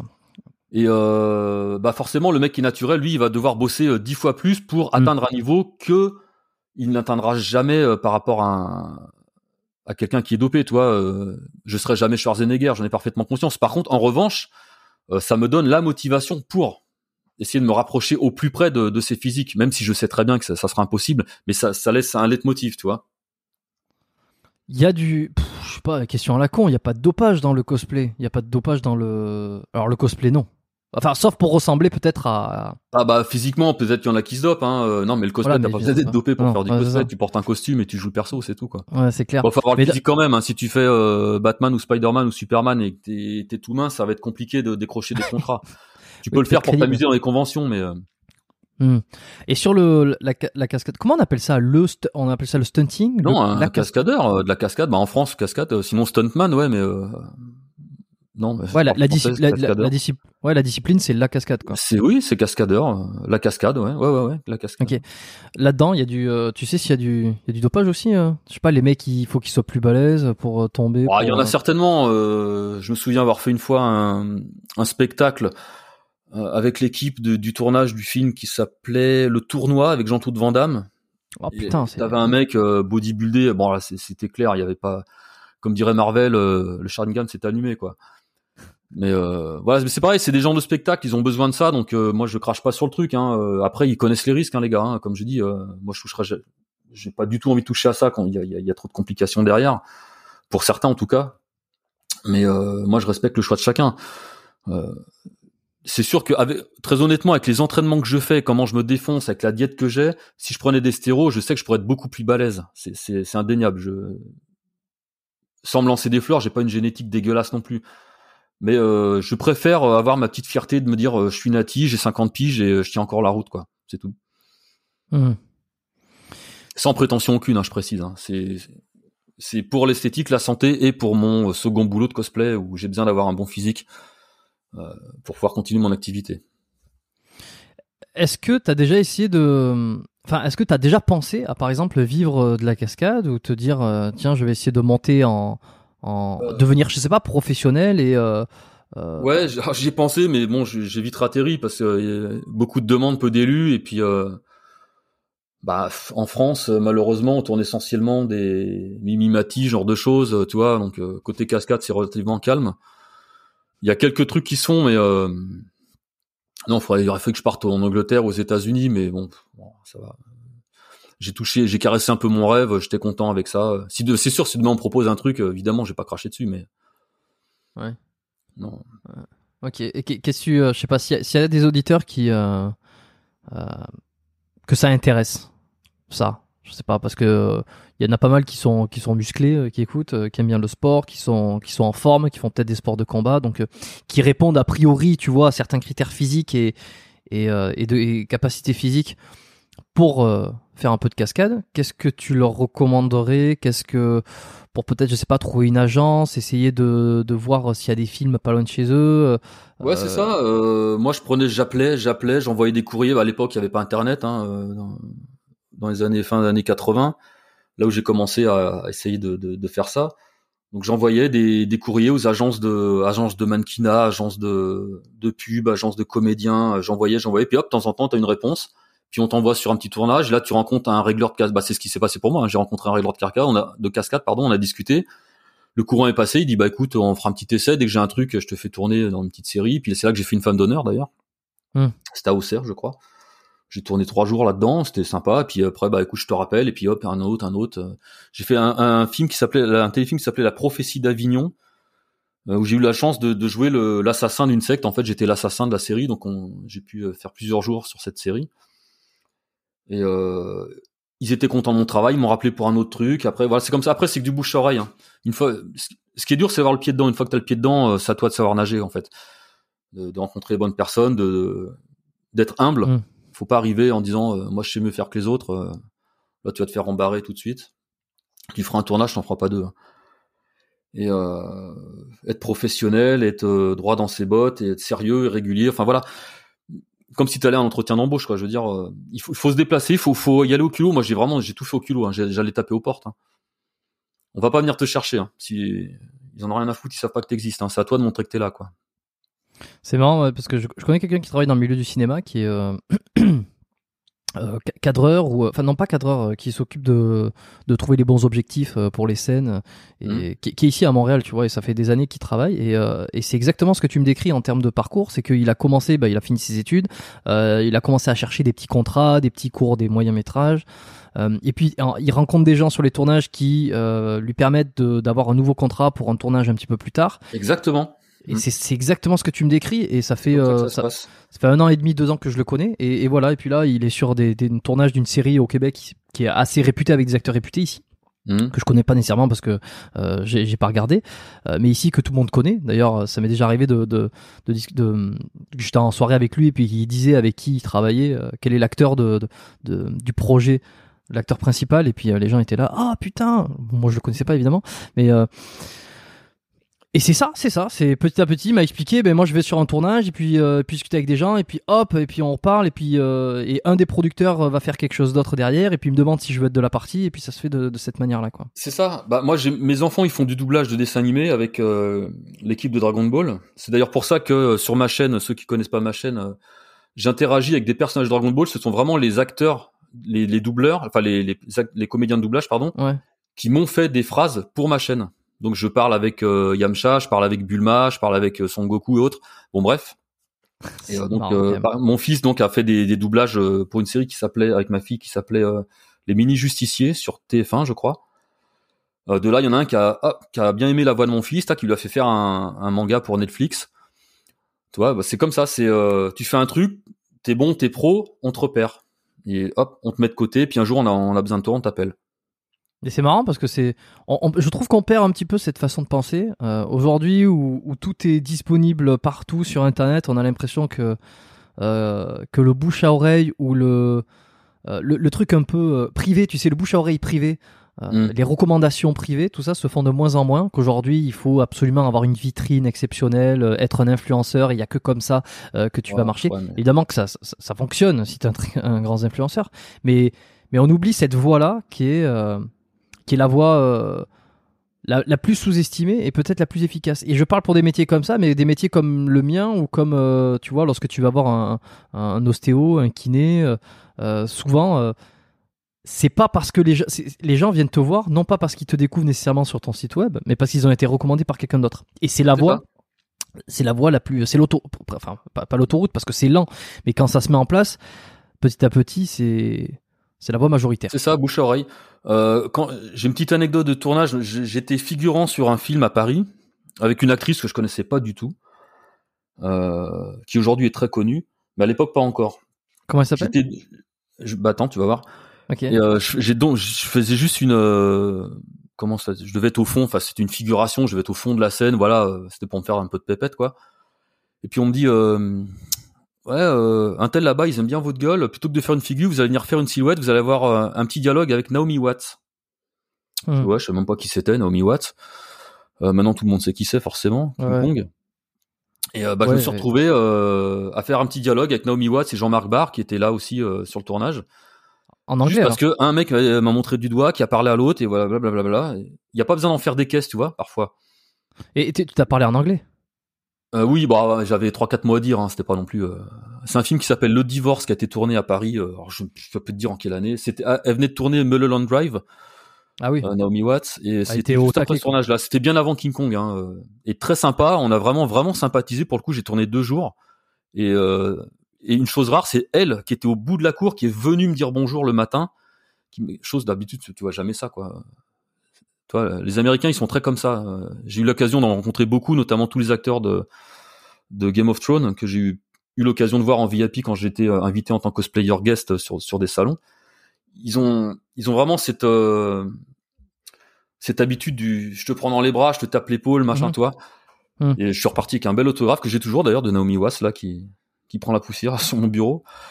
Et c'est un, c'est un très bon souvenir. Comme quoi, tu vois, le, il n'y a pas que le, l'effet poudre aux yeux d'internet, machin, faut en foutre plein la vue. Euh. des fois, tu restes dans ton coin tranquille, puis on vient te chercher parce que il y a, tu dégages un petit truc euh, qui a plu à une personne. Ouais, c'est marrant, ouais, c'est marrant, putain. Ok.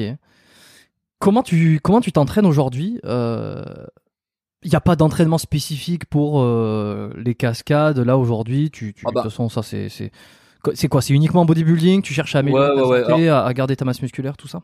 Exactement. Euh, musculation cinq fois par semaine, je m'entraîne euh, deux bonnes heures à chaque fois parce que j'adore ça. Alors il y en a qui vont faire des bons, faut pas, rien à foutre. Moi ça marche pour moi, je m'entraîne deux heures point.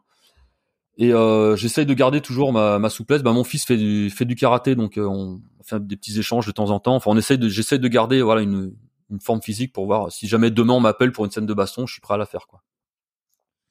T'as déjà été blessé pendant une scène?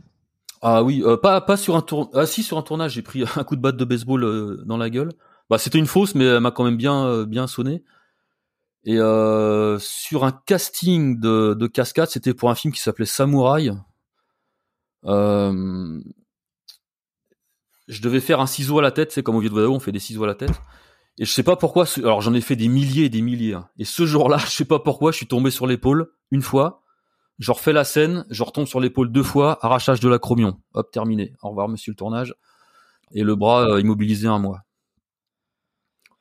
Et là, j'ai su Ah ce que c'était que de bosser les cuisses régulièrement. Parce que je pouvais faire que ça.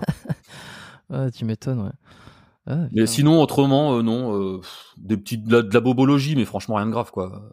C'est, Jackie Chan hein, qui fait, euh, je crois, tout- toutes ces, enfin, qui faisait quand il était un peu plus jeune, toutes ces cascades lui-même. Et je me rappelle quand je regardais ses films, je loué euh, quand j'étais jeune en VHS dans des vidéoclubs. Il y avait toujours eu, hein? Les vidéos René Château. C'est lui Ah, je- qui, je qui sais- produisait, enfin, qui, en France, qui, qui distribuait les Jackie Chan, je crois, avec les Bruce Lee. Ok, alors je sais Bon, pas bref, du tout, mais effectivement, ouais, les, les Jackie Chan et les, les Bruce Lee, j'en ai regardé quelques-uns que je louais en, en VHS, cassette. Euh, et il y avait toujours une partie à la fin, je crois, dans les bonus où, euh, euh, où tu voyais Jackie Chan qui faisait les cascades Ouais. ratées Mm. et qui, en fait, il- le mec, il avait eu, je sais pas combien de fractures. C'était incroyable, quoi. Même Ouais, des non, fois, tu voyais faire de- des sauts. C'est Mm.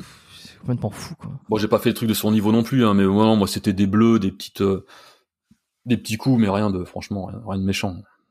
Hmm. Tu sais, dans Et une scène de bagarre, à part prendre un coup dans la gueule, euh, ou une chute ma- mal calculée, mais non, j'ai, pas eu de blessure. Ouais, on te demande pas de sauter, de faire un truc à la Fast and Furious. Euh, non, mais on peut te demander camion, des, des, des défenestrations des fois, hein, mais euh, j'en ai pas fait. Bon, t'atterris Ah ouais. sur un matelas, bien évidemment. hein, pas... Ouais, mais enfin, tu te jettes à travers la vitre, qui, qui est une vitre en, en verre. Alors, c'est des vitres en sucre, en fait. C'est du. En sucre, ouais. Dans les films, les, les- le verre qui se casse, c'est, c'est, du, c'est du sucre, en fait. Une fois, j'avais une scène. euh, Bah, la scène du bar où j'ai pris le coup de, base de, de, de batte de baseball. J'ai du mal à parler aujourd'hui. Euh, dans dans l'œil, en plus, même pas la figure. Je devais casser des verres sur un sur un bar. Et le mec m'a dit fais surtout gaffe, ne touche pas les verres avant parce que euh, c'est pas du verre, c'est du sucre. Je fais ah ouais, et comme un con, j'ai mis mon doigt dessus, le truc il a Ah ouais. pété euh, comme comme du verre, j'allais dire forcément. Mais bah c'est des questions d'assurance. Hein, tu vas pas éclater. Un, imagine il y a un morceau de verre qui part dans l'œil de la comédienne ou quoi, bah t'as t'as tout gagné quoi. Tu reviens pas demain, monsieur. Au revoir. hein. Mais ce qui fait que quand ça, quand ça s'éclate, c'est pas exactement comme le verre, que c'est- ça part en plein de mi- mini morceaux partout, alors que le verre. Bon, bah, euh, ça- tu vois souvent quand tu des, des scènes où ils cassent des vitres de voiture. euh, normalement, une vitre de voiture, ça se casse pas. Ça, ça, ça te fait du comment du. Ça c'est comme plein d'écailles, tu vois. Ça tombe en, en plein de petits carrés, euh, par milliers de petits carrés. Et quand tu as des vitres comme ça en sucre ou je crois que je crois que ça. Enfin, quand je dis en sucre, c'est pas du sucre de table. Hein, c'est un, c'est un truc à base de sucre. Mm. Ils cassent ça, comme, mais comme une vitre de, de fenêtre de maison, mais c'est c'est impossible. Ah ouais, ouais. une vitre de voiture, ça casse pas comme ça. Ouais, Je vois. Euh, tu m'as. Alors, je, je. Ok, bon, pas, beaucoup de blessures euh, sur euh, les tournages, mais euh, je crois savoir que toi, tu as eu une blessure assez importante au dos il y a quelques Ah. années maintenant. Alors c'est pas une blessure, c'était une tumeur. Ah oui, voilà, exact. Ouais, une tumeur. Et t'as dû te. Tu devais te faire opérer. Ouais. Comment ça c'est Comment tu découvres ça Euh, et, et alors, oui, déjà, est-ce que tu as, eu des symptômes et comment tu en arrives au diagnostic et ensuite au traitement?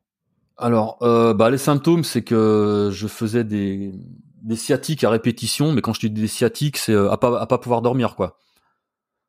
Euh, si je dormais deux heures par nuit, euh, que je sois assis, allongé, debout, euh, je pouvais pas garder la position, c'était des douleurs atroces. Euh, tellement atroces qu'à la fin, je pouvais même plus marcher.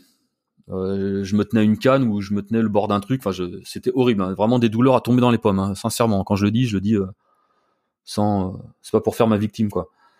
Et euh, j'étais passé un, une IRM. assez confiant en plus, parce que je pensais, bah, je m'étais fait un, euh, comment, une hernie discale, un truc comme ça. bon, même c'est pas anodin, mais. Et puis le mec, il me dit, bon, bah, monsieur, il faudra vous opérer. Je suis, ah, putain, non, là, tu deviens tout blanc, tu sais. Tu dis, putain, qu'est-ce qui se passe? Alors, j'ai jamais eu de problème de santé de ma vie, tu vois. Et il me dit, bah, regardez là, dans votre colonne, euh, il y a deux tumeurs. Oh, alors là, c'est tout qui s'effondre, quoi. Je me suis dit, euh, t'es sportif et tout, tu passes ton temps à sauter dans tous les sens, puis on t'apprend que t'as ça. Enfin, je pouvais plus trop sauter, hein, les semaines qui suivaient, mais. Hmm. Et en plus, l'opération, c'était, mais genre, euh, trois, quatre mois après, quoi. Donc, bah, j'ai vécu encore trois. Alors, le neurochirurgien, il me dit, bah, de toute façon, c'est simple, hein, si vous faites pas opérer, euh, dans un mois, vous êtes en fauteuil roulant à vie. Donc là, autant dire, tu vis un, un cauchemar. euh, Voilà.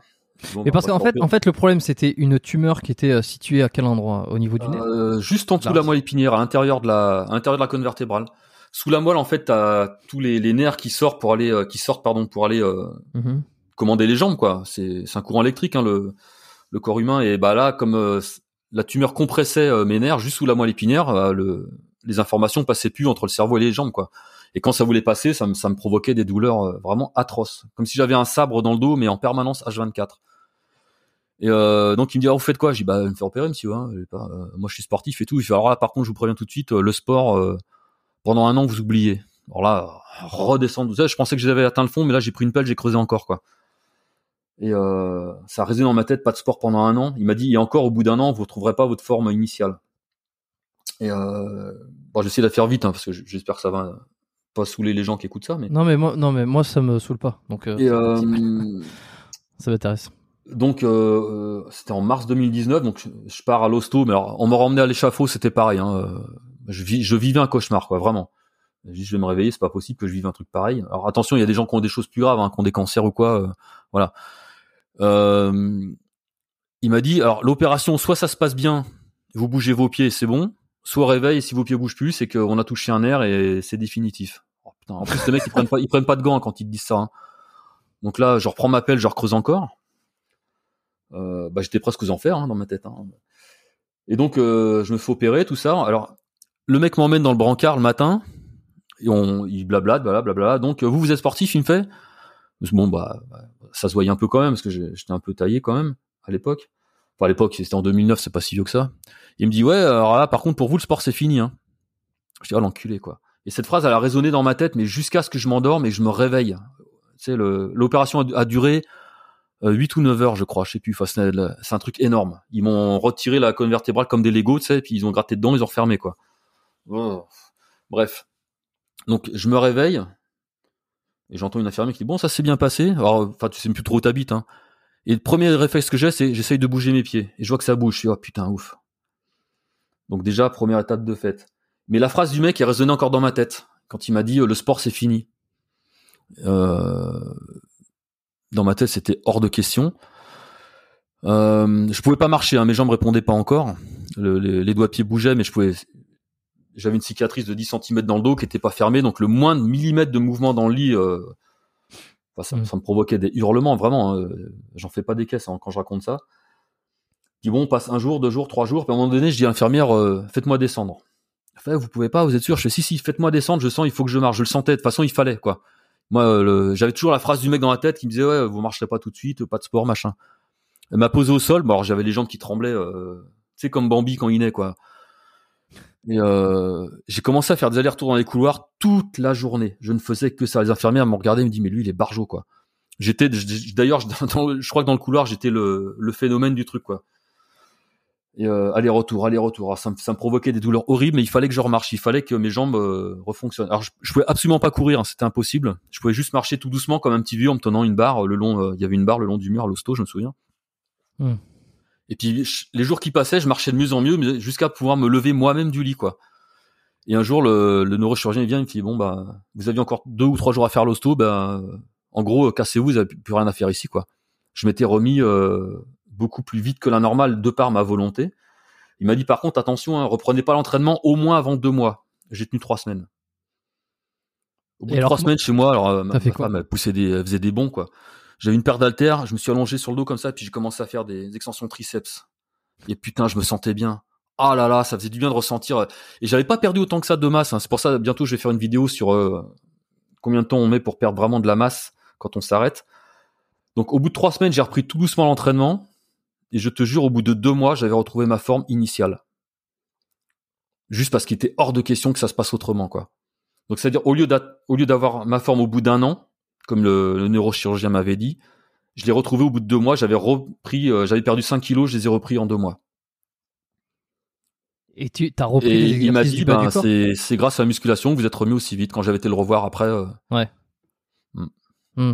Tu refaisais du squat, tu refaisais des non non non euh, le squat, mais le squat j'ai recommencé 12 non soulevé de terre je crois. Attends non squat parce que le soulevé de terre ça me tirait encore sur la sur la, la cicatrice. Euh, mais squat léger. Oui, oui. Quand même assez léger le squat. Alors faut savoir que les cuisses, euh, au début, je les bossais pas des masses. Hein. Euh, ça a toujours été un, oh, ça m'a toujours saoulé de les faire.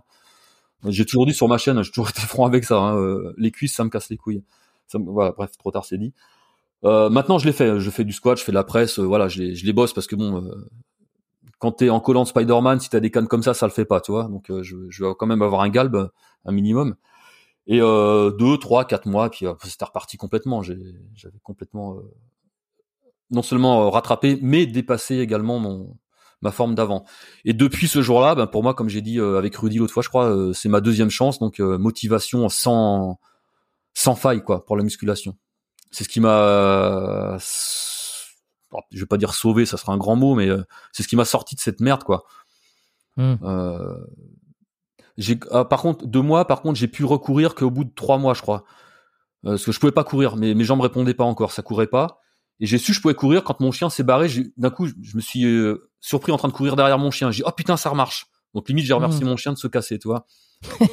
et euh, voilà, et là, c'était reparti, la, la, vie a repris. Euh. Alors j'en ai une deuxième qui est vraiment mise tout en bas, tout en bas de la colonne, et qui touche aucun nerf, et qui a pas bougé depuis plusieurs années. Donc pour l'instant, je touche à rien, quoi. Et est-ce que tu as su au final la cause de, enfin l'apparition de cette tumeur, ce que euh, non, il m'a dit vous avez dû naître avec, puis ça a poussé avec vous quoi. Bah, c'était un truc, euh, une tumeur bénigne quoi. C'est oui, tumeur bénigne, mais qui faisait qui faisait compression euh, en l'occurrence sur. Exactement. ouais ouais. Elle aurait été ailleurs, j'aurais jamais su quoi. Mais bon là, elle était placée sur un, un passage de un passage de courant quoi. Hmm. Et donc bah le courant il restait au niveau du dos et enfin je, je souhaite ça à personne hein, vraiment. Par contre, si vous avez ça, faites-vous opérer, votre vie va reprendre comme avant quoi. Voire mieux parce que vous aurez une motivation en plus. Et aujourd'hui, euh, c'est quoi? Est-ce que tu as des séquelles dessus? Tu continues à t'entraîner? Tu, travailles lourd? Zéro séquelles. Fais attention? Ah, bah, je fais attention parce que je pense que l'esprit a, a, retenu ces douleurs parce que ça me provoquait quand même les mêmes douleurs qu'un lumbago ou qu'une sciatique. Donc j'ai toujours une petite appréhension. Je fais très attention, même si euh, la tumeur est plus là. Euh, pendant un moment, j'avais quand même une faiblesse dans les lombaires parce que je pouvais plus bosser lombaire hein, euh, pendant un ou deux mois à cause d'abord à cause des douleurs et ensuite à cause de la cicatrice. Fallait fallait que ça se referme correctement, donc je, je touchais pas au lombaire. Et ensuite j'ai énormément fait de du gainage, de la chaise, de la chaise, de la chaise à lombaire. Et puis ben après le soulevé de terre est revenu et c'est reparti quoi. Donc c'est quoi ta philosophie, ta philosophie d'entraînement aujourd'hui là? Comment on s'entraîne euh, si t'as as 50 ans? 51 ouais. 51. Euh, comment on s'entraîne à 50 ans? Est-ce qu'il y a des choses qui ont changé? C'est quoi ta philosophie un peu? Parce que t'es plus là pour euh, devenir euh, énorme et sec. Euh, enfin, plus, t'es. Bah, peut-être. On essaye. Non mais attends, attends, je, la, je la refais cette phrase parce qu'elle est, elle est pas en accord avec ce que je voulais dire. T'es plus là pour peut-être devenir, euh, de prendre 10 kilos de muscle, voilà, on va dire. Mais peut-être plus pour ta santé. Il y a toujours un bascule, une bascule qui se fait autour de peut-être 30, 40, qui se dit bon ben voilà, là le but c'est pas de devenir, c'est pas de de prendre 15 kilos de muscle, sachant que ça n'arrivera pas, surtout sans utiliser de, produits dopants comme tu l'as dit. Mm. Mais peut-être plus pour sa santé, euh, ou alors je me fourvoie complètement et, tu veux encore prendre 15 kilos de muscle naturellement. Alors les, les 15 kilos, je les prendrai pas parce que j'ai déjà du mal à dépasser les 80. Mon, mon poids max a été 87. Euh, c'était il y a un ou deux ans, je sais plus, et j'ai du mal à dépasser les 87 kilos. Mais détrompe-toi, hein, euh, quel que soit ton âge, tu prends de la masse, hein, comme j'ai dit euh, souvent dans chaque podcast, euh, tout travail musculaire a une réponse anabolique. C'est juste que c'est plus lent à 50 ans qu'à 20, mais tu peux bien sûr continuer de prendre de la masse. là, j'ai plus de pecs que l'an dernier, j'ai plus de biceps que l'année dernière, donc ça continue de progresser. J'ai un cycle très régulier. Et bah, ma philosophie, c'est lentement mais sûrement, quoi. Comment tu t'entraînes? Dur, très dur, très dur. Je vais euh... quand je vais à l'entraînement, pour, enfin, je me mets dans cette optique-là. Hein, c'est une guerre, tu vois. C'est-à-dire que euh, j'ai un cycle de progression qui fait que chaque séance, j'essaye de faire mieux la, la séance suivante. Si j'ai fait, euh, je vais te dire des trucs au pif, si j'ai fait 10 reps à 100 kilos, que je fasse 11 reps à 100 kilos. La semaine d'après, 12 reps. Et quand j'arrive à 15, tac, je remets 102 kilos et je recommence. 8, 9, 10, jusqu'à 15. Tu, et je tu cycles tout, en fait. Ouais. Bah, ça me permet d'avoir un, une régularité, quoi. Et de savoir où j'en suis dans, dans mes charges. Donc, je note tout, forcément. Hein. Et, euh, bah, quand ça bloque, bah, je change d'exercice ou je change de, de, de, je change de comment? Je fais du plus léger ou vraiment du plus lourd pour vraiment casser la, la, la routine, histoire de pff, libérer un peu la tête, parce que parfois ça peut être un peu prenant de faire toujours la même chose. Mais euh, tant que, comme je dis à chaque fois sur toutes mes toutes mes vidéos, quasiment tous mes podcasts, tant que ça fonctionne, je garde le, le programme. Et alors, je tu vais te reconnais. ma lumière. Attends, excuse-moi. Ouais, vas-y. Euh, moi, ce que j'ai envie de savoir, c'est si tu te reconnais plus. Excuse-moi. Euh, Est-ce que tu te reconnais plus dans un Rudy Koya ou un Kylian, par exemple, qui sont structurés dans leur méthode euh, de progression avec des cycles de progression, euh, justement, ou si tu te reconnais davantage dans un. J'ai un peu la réponse, mais c'est pour savoir où c'est que tu te situes dans un Michael Gundil qui est beaucoup moins, qui fait aucun cycle de progression. Quand il était passé sur le podcast, Michael, euh, j'avais Michael D. Gundil, je lui avais posé toutes ces questions et je l'avais Vitamine D Gundil. Vitamine D Gundil. Il m'avait dit que non, euh, que lui, euh, les cycles, c'était pour lui une aberration parce qu'il pouvait pas prédire que euh, la semaine d'après il serait en forme et que, bref. Donc d'un côté, il y a celui qui, parce que je sais que les deux sont sont passés sur ta, ta chaîne aussi et que tu t'apprécies ce qu'ils disent. D'un côté, on a la progression et d'un côté la progression cyclée, structurée, planifiée. Mm. Et de l'autre, on a l'entraînement à la forme du jour en se déchirant et en allant toujours plus ou moins à l'échec. Euh, j'ai l'impression que c'est un petit peu les deux philosophies. Toi, j'ai l'impression que tu te situes plus vers la côté de la planification. Oui, parce que alors j'ai un mix des deux. C'est-à-dire moi j'aime bien aller à l'échec. J'ai fait des entraînements très longs. Alors pas aussi longs que Gundil, hein, parce que lui il fait des entraînements extrêmement longs, euh, Michael. euh, euh, disons que quand je ne planifiais pas, je ne progressais pas aussi vite. Quand j'ai commencé à planifier, là j'ai vraiment vu la différence quoi. Alors pas au bout d'une semaine évidemment, mais sur trois quatre mois, tu dis ah ouais putain, j'ai pris en force, j'ai pris en masse. Donc bah j'ai continué comme ça quoi. J'ai envie de dire que toute méthode est bonne dès l'instant où elle est régulière. Tu vois? Même si tu fais de la merde, hein, si tu fais de la merde régulièrement, ben tu progresseras quand même parce que c'est régulier. Alors tu blesseras certainement hein, si tu fais de la merde, mais c'est la régularité hein, qui fait le qui fait le succès, j'allais dire, qui fait le qui donne le résultat. Parce que si tu planifies mais que tu t'entraînes une fois, tu viens pas deux semaines, tu reviens un mois, tu reviens pas trois mois, tu progresseras pas. Hmm. Ce que fait Gundil, s'il le fait pas régulièrement, il progressera pas. Donc je pense que c'est un mix des deux, vraiment. Ouais, ouais. Bah, il faut, euh, faut, faut. Il y a un truc que je retiens moi dans tout ça. euh, j'ai l'impression c'est que euh, pour progresser, il faut s'arracher. Il faut mettre le corps dans une situation euh, d'adaptation où il va devoir, euh, il va devoir s'adapter. Après, peu importe la manière, c'est vrai que si- ça demande une psychologie assez, euh, assez forte, euh, peut-être une force de caractère aussi, de se dire je vais à la salle, rien n'est planifié, mais je vais me tuer puis je vais aller jusqu'au bout.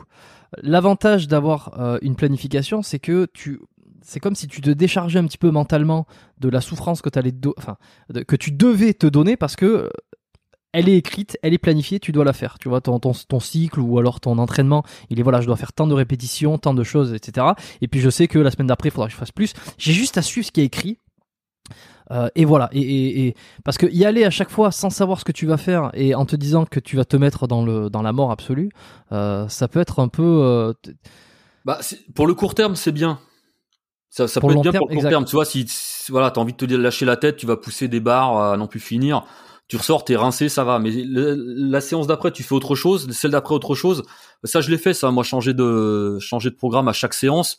Euh, j'ai pas j'ai pas progressé des masses à faire comme ça parce que le corps n'a pas le temps de s'adapter à, à, l'effort que tu lui donnes. Hmm. Et quand j'ai commencé à planifier, alors c'est c'est vrai quand Gundil dit euh, tu sais pas dans quelle forme tu seras, je fais en sorte d'être dans la forme qu'il faut justement. Tu vois, en mangeant bien, en dormant bien, en faisant des siestes, en voilà, en dans, dans, dans ma journée, je me prépare et psychologiquement et euh, métaboliquement, je sais pas si, si je peux dire ça comme ça, mais Mm. À, à, à la séance qui arrive. Mm. Là, je vais m'entraîner tout à l'heure, mais j'ai fait en sorte, de, de bien dormir cette nuit, de bien manger ce midi, ce matin, de prendre tout, tous mes compléments, tout. Je suis prêt, quoi. Et je sais que là, je vais faire une bonne séance tout à l'heure, parce que je le sens déjà. Ah bah c'est exactement ce que m'avait dit Kylian sur le podcast quand je lui avais posé bah, je devais faire un podcast avec Kylian, faut que je le recontacte d'ailleurs, tiens. Oui, alors j'avais mis, j'avais pris un peu de temps pour le faire avec lui parce qu'il est pas mal occupé et euh, et on avait réussi à se caler un jour, mais euh, ouais, euh, ouais, fais un, peu, fais un, fais un podcast avec lui. Et c'est ça, c'est exactement ce qu'il m'avait dit. C'est, je comprends cette histoire de, de la forme du jour, euh, et puis euh, et puis l'argument c'était ça. Alors il y a des fois je suis pas en forme aussi, attention, hein, je suis pas en train de dire que c'est toujours parfait, hein. Mais dans ce cas-là, ben, je fais un peu moins que prévu ou je fais des charges un peu plus légères en essayant quand même de faire un nombre de reps euh, assez, conséquent quand même pour pas m'être déplacé pour rien. Mais ça reste quand même minoritaire. En règle générale, euh, la séance que j'ai prévue, je la fais quoi. Hmm. Chris, euh, Super Chris Coaching, euh, c'est ta chaîne YouTube, c'est aussi alors coaching, c'est marrant. il y a une petite, je suis obligé de le relever ça. sur le nom de ta chaîne, il y a marqué coaching et sur en intro de toutes tes vidéos, tu es dit que tu n'es pas coach. Exactement. Le coaching, c'est pour attirer. Bah, si je mets juste Super Chris, les gens vont pas savoir de quoi ça parle, quoi, en titre. S'ils voient, mais s'ils voient coaching, tiens, c'est coaching de quoi Ils peuvent peut-être cliquer par hasard. Euh, t'as toutes sortes de coaching. Hein. Alors, c'est pas que je suis pas coach. Euh, j'avais, j'avais une licence à l'époque, mais bon, c'était quand j'étais, euh, j'étais professeur de Viet Vodao. Euh, donc, ma fédération m'avait filé un, truc à l'époque. J'ai enseigné pendant trois ans ou quatre ans, je sais plus. Euh, trois ans. Enfin, j'avais mon club là dans le nord de Paris. Mais je précise, je précise que je ne suis pas diplômé d'État, c'est-à-dire que ce que je dis, c'est mon expérience, je l'ai testé, je sais que ça marche sur moi. Libre à vous de m'écouter ou pas. Mais je sors pas d'un diplôme, ça d'un diplôme, ce que je vous dis, je ne sors mmh. pas d'une étude. J'ai testé ce que je vous dis. Donc, qu'on vienne pas me dire, il y en a qui disent, ouais, mais euh, machin, il a dit qu'il fallait pas faire ça, fallait faire ça. J'en ai rien à foutre de ce qu'il dit. Je dis que moi, ça marche pour moi, c'est ce que je fais. Et si, si ça marche pour moi, ça peut marcher pour toi ou pas. Libre à toi de choisir. enfin, teste quoi. Tu verras avant de venir m'emmerder avec des commentaires que ce que tu dis c'est faux, les études disent ça. Je m'en fous des études. Moi, je montre, euh, je partage mon expérience. Voilà. Ok. Je non, j'ai pas de diplôme d'état et euh, j'ai envie de dire un, un diplôme, c'est une signature en bas d'un papier qui dit ouais bon c'est bon, il sait faire quoi mais je je touche pas d'argent à faire ma chaîne, je je je ne fais pas de, de coaching payant, euh, genre de choses quoi. Voilà, mais je hmm. précise que j'ai pas de diplôme d'état, ce que je dis c'est mon expérience, ou t'écoutes ou t'écoutes pas. Voilà, c'est libre à toi, libre à chacun. Euh. Tu vois, t'aurais pu euh... t'aurais pu appeler ta chaîne Chris Fit. Chris, oh non. non, fit, non, non, ça fait non, non. Ah je plaisante. c'est parce qu'on voit ça partout, tu sais, sur les, c'est surtout les fit girls, elles mettent fit à la fin de tous leurs prénoms. Enfin, ça a été une grande ouais, non, mais justement, faut sortir du lot. Tu sais, quand j'ai fait ma chaîne, beaucoup m'ont dit, oh là mais tu te lances dans un truc, c'est, il y a déjà, euh, c'est déjà saturé. Et ça que j'ai dit, voilà, qu'est-ce que je peux faire pour sortir du lot, tu vois? C'était pendant le confinement, hein, je voulais, je voulais, ça m'avait amusé. J'ai dit, tiens, je vais faire une petite chaîne comme ça. Euh, je pensais pas du tout atteindre déjà 1000 abonnés. Euh, bon, et euh, hmm. bah, c'est là que j'ai contacté Eric Legrand qui fait la voix de Vegeta et de Owen Wilson et d'Yamcha entre autres dans Dragon Ball. Et je dis euh, tu ferais pas des voix pour ma chaîne, ça serait cool. Euh, Vegeta qui me parle, il fait non Vegeta je fais pas, mais je peux te faire Yamcha si tu veux. Et euh, bah là il a, fait l'intro de ma chaîne, il fait le, le message de fin aussi où abonnez-vous machin blablabla. Mm J'ai contacté Céline Monsara qui fait la voix de Bulma et de Julia Roberts et de Dory, la Schtroumpfette, etc. etc. Euh, les pub Lidl. Et euh, elle m'a dit pas de souci. Euh, elle m'a, en fait, je, je, leur envoie des phrases à dire parce que moi je sais ce que je ce que je vais dire. Et elle m'envoie toutes les réponses, tac tac tac tac tac. Et moi, bah, après, je cherche dans ma bibliothèque puis je place les réponses ah en fonction de, de, de, ce que j'ai dit. Euh, Brigitte Le Cordier qui fait la voix de Sangoku, pareil. Euh, j'ai, euh, enfin, je les ai tous, hein, tous, tous les personnages. Et, Brigitte? Brigitte Le Cordier, ouais. Donc c'est une femme qui fait la voix de Sangoku. Ouais, Sangoku enfant, c'est une femme. C'est la celle qui fait la voix de Oui Oui aussi. Tu tapes sur euh, YouTube Brigitte Lecordier, elle a une très grosse chaîne en plus, elle a énormément de followers, ah elle, a, elle, a, une grosse communauté Brigitte. Hein. Et euh... Mais une, une, communauté de, de quoi? Enfin, c'est peut-être bah de, de, fans, de, de, fans de Dragon Ball. Euh, D'accord, ok. Brigitte Lecordier. Ah ouais. Et euh, voilà, bon, j'ai absolument tout. Je les ai pas tous mis encore, mais j'ai une bibliothèque de, de phrases euh, énorme. Ils ont tous eu la gentillesse de me faire ça, bah, parce qu'ils me connaissaient via Brigitte et Eric Legrand, euh, qui a un peu poussé c'est un très bon copain, Eric. Hein, si tu regardes ce podcast, euh, je t'embrasse. Et euh, bah, le bouche à oreille encore, tu vois, on en parlait tout à l'heure.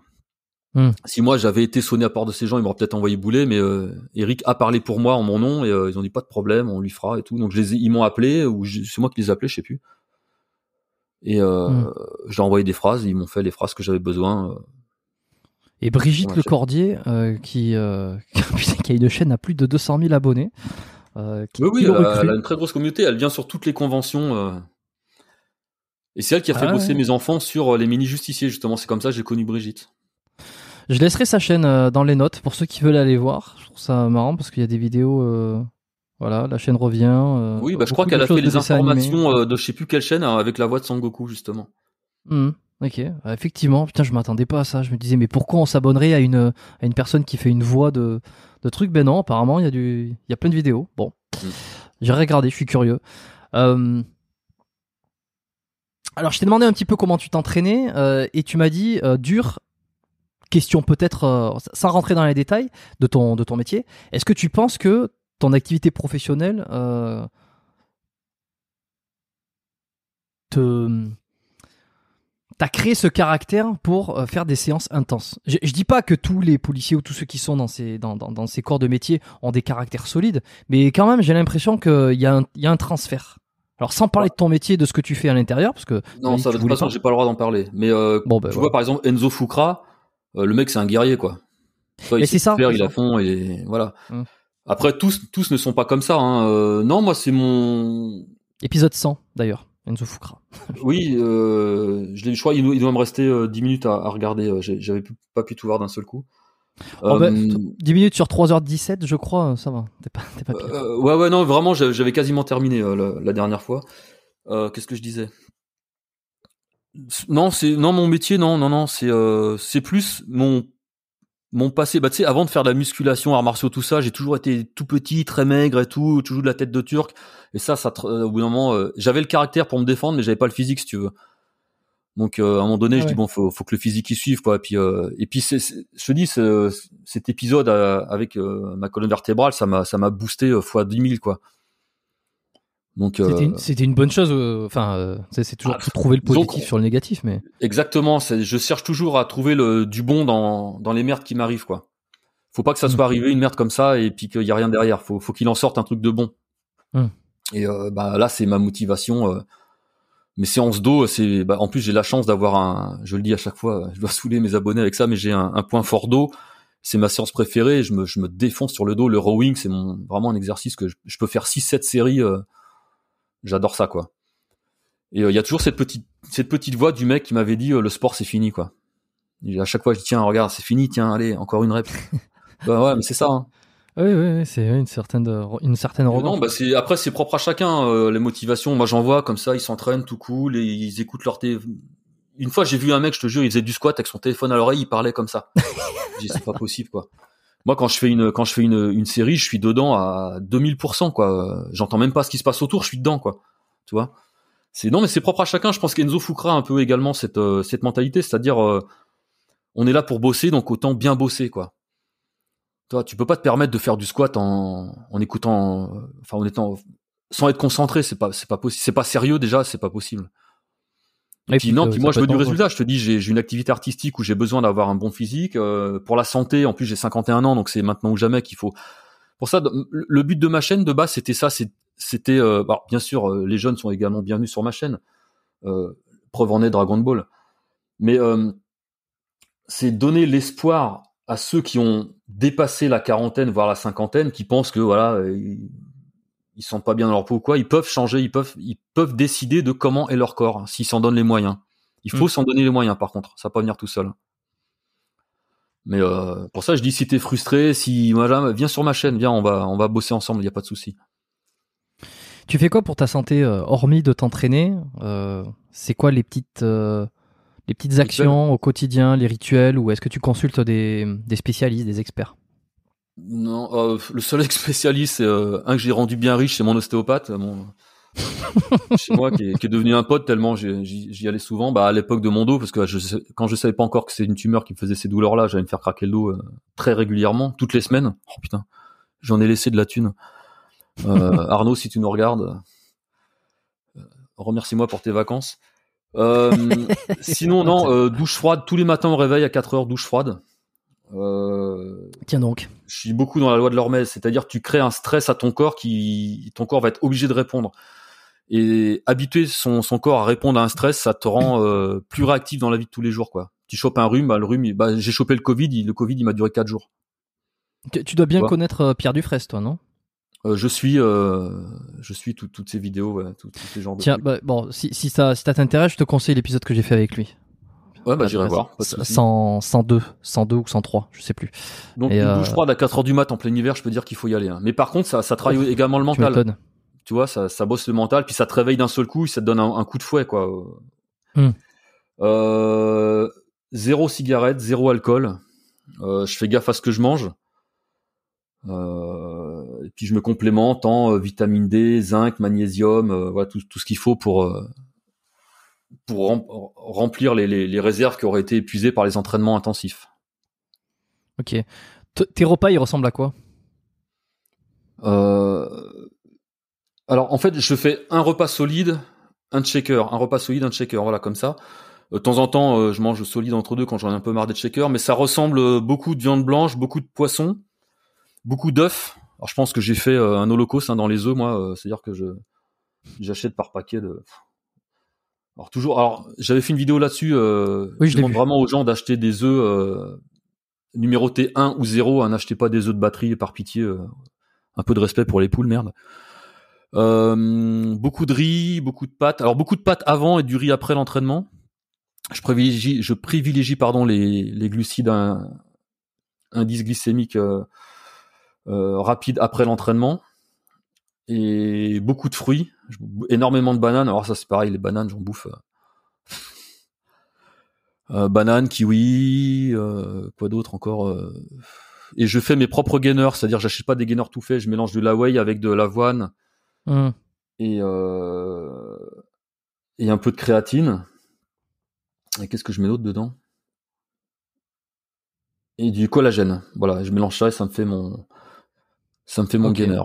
Ok, bon, on voit que tu as été euh, à plus ou moins bonne école quand même avec euh, les influences de Gundil, de, de, bon, je pense à Rio. Ah oui, bien sûr. Bah, en, plus, je me, je me fournis chez Nutrimuscle, hein, puis euh, Gundil est derrière tout ça. Hein. Hmm. J'ai plutôt confiance.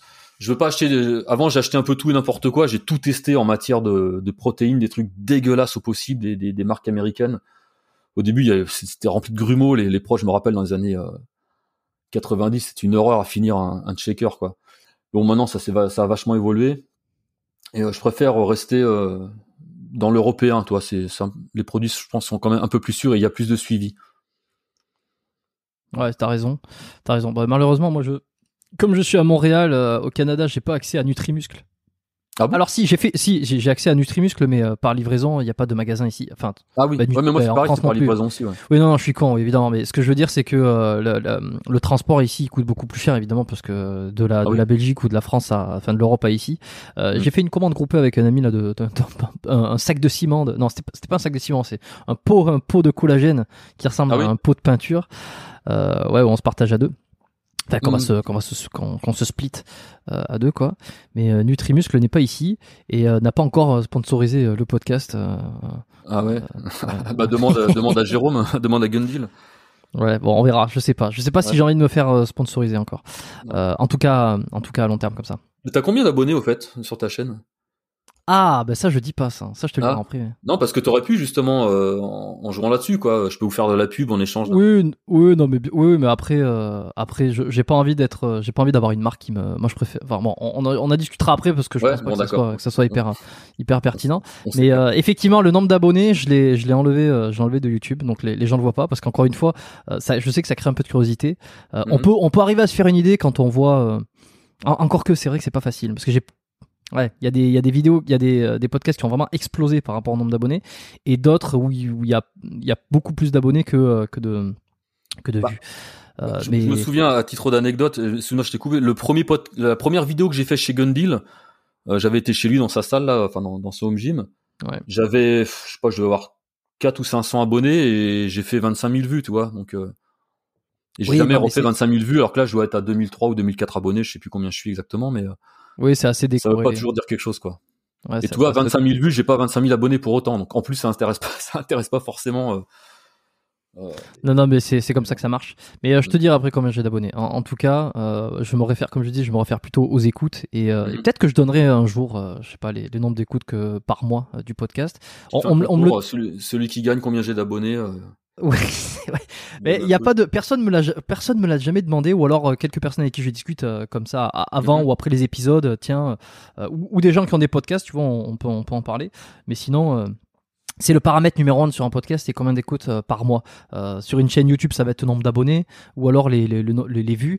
Mais sur un podcast, c'est euh, le nombre d'écoutes par mois parce que c'est ce qui permet de, de voir du, de manière générale euh, l'évolution de, des écoutes et, euh, et les gens qui reviennent régulièrement. Et puis, bon, bref. Euh, on discutera de tout ça après si tu veux. Est-ce que euh, si, tu reviens euh, 10 ans ou 20 ans en arrière, est-ce qu'il y aura un conseil que tu aurais aimé euh, entendre, euh, que tu aurais aimé avoir? Euh, sur quel sujet? La, Le muscu, le... Ça peut être, ça peut être sur, je sais pas, sur euh, sur ta enfin, pas carrière, mais alors tout, tout ce qui est professionnel on oublie puisque on- tu peux pas en parler, mais peut-être sur euh, l'entraînement, euh, la philosophie de vie, euh, choix artistique. Bah, j'ai tellement d'activités. Bah, je t'en parle après parce que je suis aussi illustrateur. Je fais des livres pour enfants. Euh, Putain, et t'en fais des trucs quand J'ai un emploi du temps bien chargé. ouais. Ouais. Euh, c'est pour ça quand je dis, euh, il y en a qui me prennent la tête pour ma chaîne. dis- quand je leur dis que YouTube c'est vraiment un- une petite parenthèse dans ma vie, euh, c'est exactement ça quoi.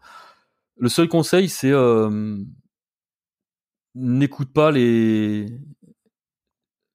comment je pourrais dire n'écoute pas ceux, ceux, ceux, ceux, et celles pardon qui, essayent de, de de te décourager dans ce que tu entreprends.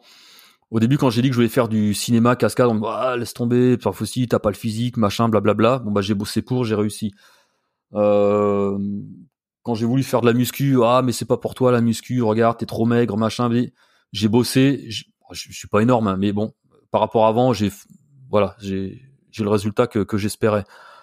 Euh, c'est c'est vraiment euh, suite à ligne de conduite et euh, trace quoi. Écoute pas. Tu sais, euh, James Cameron, on lui a dit euh, Titanic, ça sera une merde. Hein. Le fais pas, ça, ça marchera jamais. C'était le film qui a été le plus vu, tu vois. Il a fait son truc. Voilà, ben Mm. c'est pareil. Fais ton truc, t'occupe pas, fais, trace, vas-y. T'as eu des influences? Une influence, un mentor, un modèle, quelqu'un euh, à qui tu penses?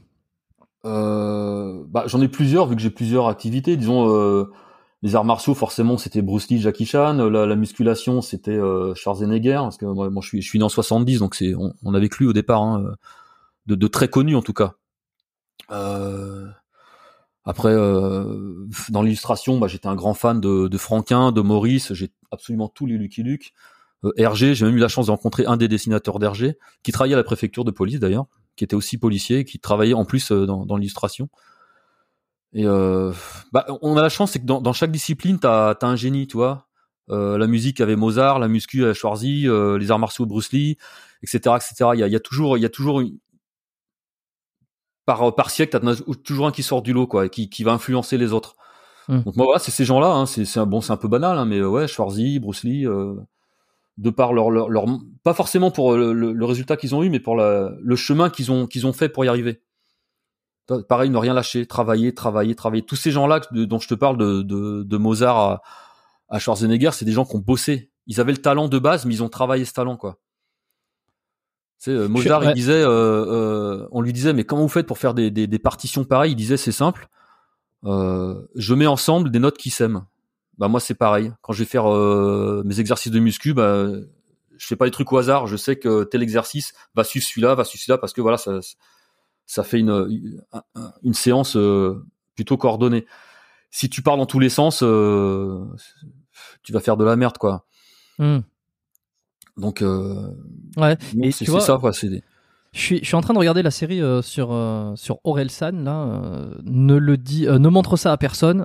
Bon, je, je- tu vois qui c'est Orelsan, le rappeur français, Ouais, ouais. qui, qui a explosé, c'est, c'est, enfin, qui, est, qui a explosé, qui a, qui est très populaire et puis qui fait des, des trucs plutôt cool. Je, suis pas rap, mais j'ai écouté ses albums et et ben dans ce documentaire, j'en suis encore au début là. ça, ça dit vraiment cette, ce truc là, c'est qu'il avait du talent dès le départ et le mec a, a pas, n'a pas ne s'est pas reposé uniquement sur son talent d'écriture ou sur son flow, sur sa façon de faire. Il a dû à un moment donné euh, se sortir un petit peu les doigts Mm. et bosser pour en arriver là. Et donc c'est intéressant de voir qu'il y en a un qui déba- il démarre avec un certain talent, euh, mais c'est un petit peu le pied à l'étrier. Mais si derrière tu tu continues pas euh, ou que tu tu t'arraches pas, il risque pas de se passer grand chose. C'est, je pense que c'est, j'ai pas d'exemple de quelqu'un qui est arrivé là comme ça uniquement parce qu'il avait du talent et puis. là, Non, aucun, non, non. qu'il a réussi dans son domaine, quoi. Et puis après, faut pas se reposer sur, sur, sur ses lauriers, c'est-à-dire que, bon, je vais encore citer Molière, on va dire il se la pète, mais bon, peu importe. Euh, c'est dans Don Juan, il a écrit euh, euh, lorsque l'on est maître, c'est-à-dire que lorsque tu as atteint la, la, maîtrise de ton truc, il n'y a plus rien à dire ni rien à souhaiter. C'est-à-dire euh, la passion se termine. Tu vois, une fois que tu as atteint ton, ton niveau, bon, bah, et après? Donc le, le but c'est toujours de se de se réinventer, de rechercher. Toi, en muscu, c'est pareil. Quand, quand un, un, un, programme te saoule et que tu progresses plus, bah tu le changes. Bah, dans, dans toutes les activités de la vie, euh, c'est exactement la même chose. C'est-à-dire, faut, faut pas se contenter. C'est bon, j'ai atteint le niveau que je voulais. Ouais, j'arrête parce que dans ce cas-là, ben, t'as fait tout ça pour ça. Non, moi, je veux jusqu'au bout, jusqu'au bout. Il y a toujours un truc à apprendre. Il y a toujours sur le chemin, tu vas toujours faire une rencontre, tu vas toujours apprendre un nouveau truc qui va te refaire évoluer. Parce que une fois que t'es en haut, euh, à part redescendre, toi, moi, si je suis en haut, je veux continuer de grimper, quoi. Mm. Il faut. Non, mon leitmotiv, c'est ça. Tu m'en tout à l'heure. Quelle est ma philosophie C'est toujours avancer. Même, il y a toujours à apprendre. Tu peux toujours apprendre de n'importe qui, même un plus jeune. Hein. Euh, c'est pas parce que j'ai 50 pistes que je vais pas écouter les conseils d'un mec de 30 ans, quoi. Mm. Euh, il faut être curieux de tout. Il faut toujours être curieux. Il faut pas se dire ça y est, j'ai atteint mon but. Non, t'as jamais atteint ton but. C'est pas vrai. Tu peux toujours faire encore plus. Mm. Voilà. Est-ce que tu aurais un livre à me recommander? Euh, un, voilà, bouquin, ben, euh, un bouquin bah déjà, qui t'a moi, marqué? étant euh, très très attaché à la nature, euh, je recommanderais La vie secrète des arbres. Euh, Vie secrète des arbres. qui, explique en fait, qui, qui t'explique euh, co- comment on a découvert qu'en fait un arbre, alors on, je, on- je dévie complètement, hein, euh, un arbre c'est un être vivant à part entière, tu vois, c'est vraiment une vie végétale. C'est-à-dire qu'on pense avoir inventé Internet, mais Internet ça existe depuis la nuit des temps, par les racines. Les arbres communiquent entre eux. Euh, je vais donner un exemple tout bête, hein, il en parle d'ailleurs dans le livre, c'est que en Afrique, alors je sais plus quel arbre c'est par contre, les les girafes sont très friands du- du- d'une feuille de. excuse-moi, je me souviens plus du nom de l'arbre. Donc, elle va croquer dans cette feuille.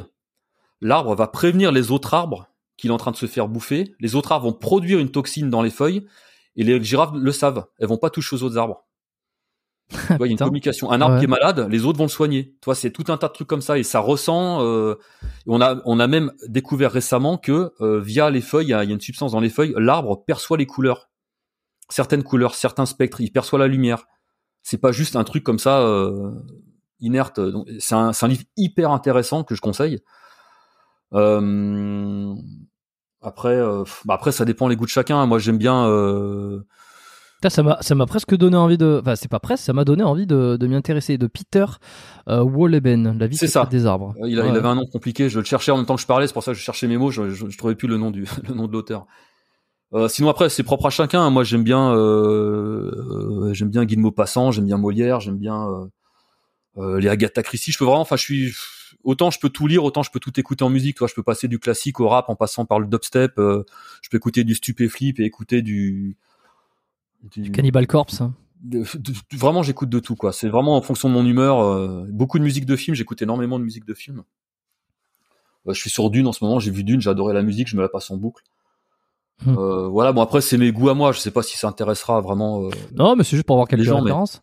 En tout cas, La vie secrète des arbres, je, je, je le note. euh, je l'écris euh, dans, dans, les, dans les notes là pour ceux qui les ouais, sinon bah après je beaucoup, Ça a donné envie, je lis beaucoup je lis pas énormément mais euh, la biographie de Schwarzenegger la biographie de. Clint Eastwood la biographie de enfin de tous les gens que que j'ai suivis quoi Jackie Chan et tout ça euh, je, je, je suis en train de lire ça en ce moment Euh, voilà après bon c'est des pff, des romans des trucs je pense que ça va pas ça va pas intéresser grand monde mais Hum, c'est bah pas moi, ça me suffit. hein.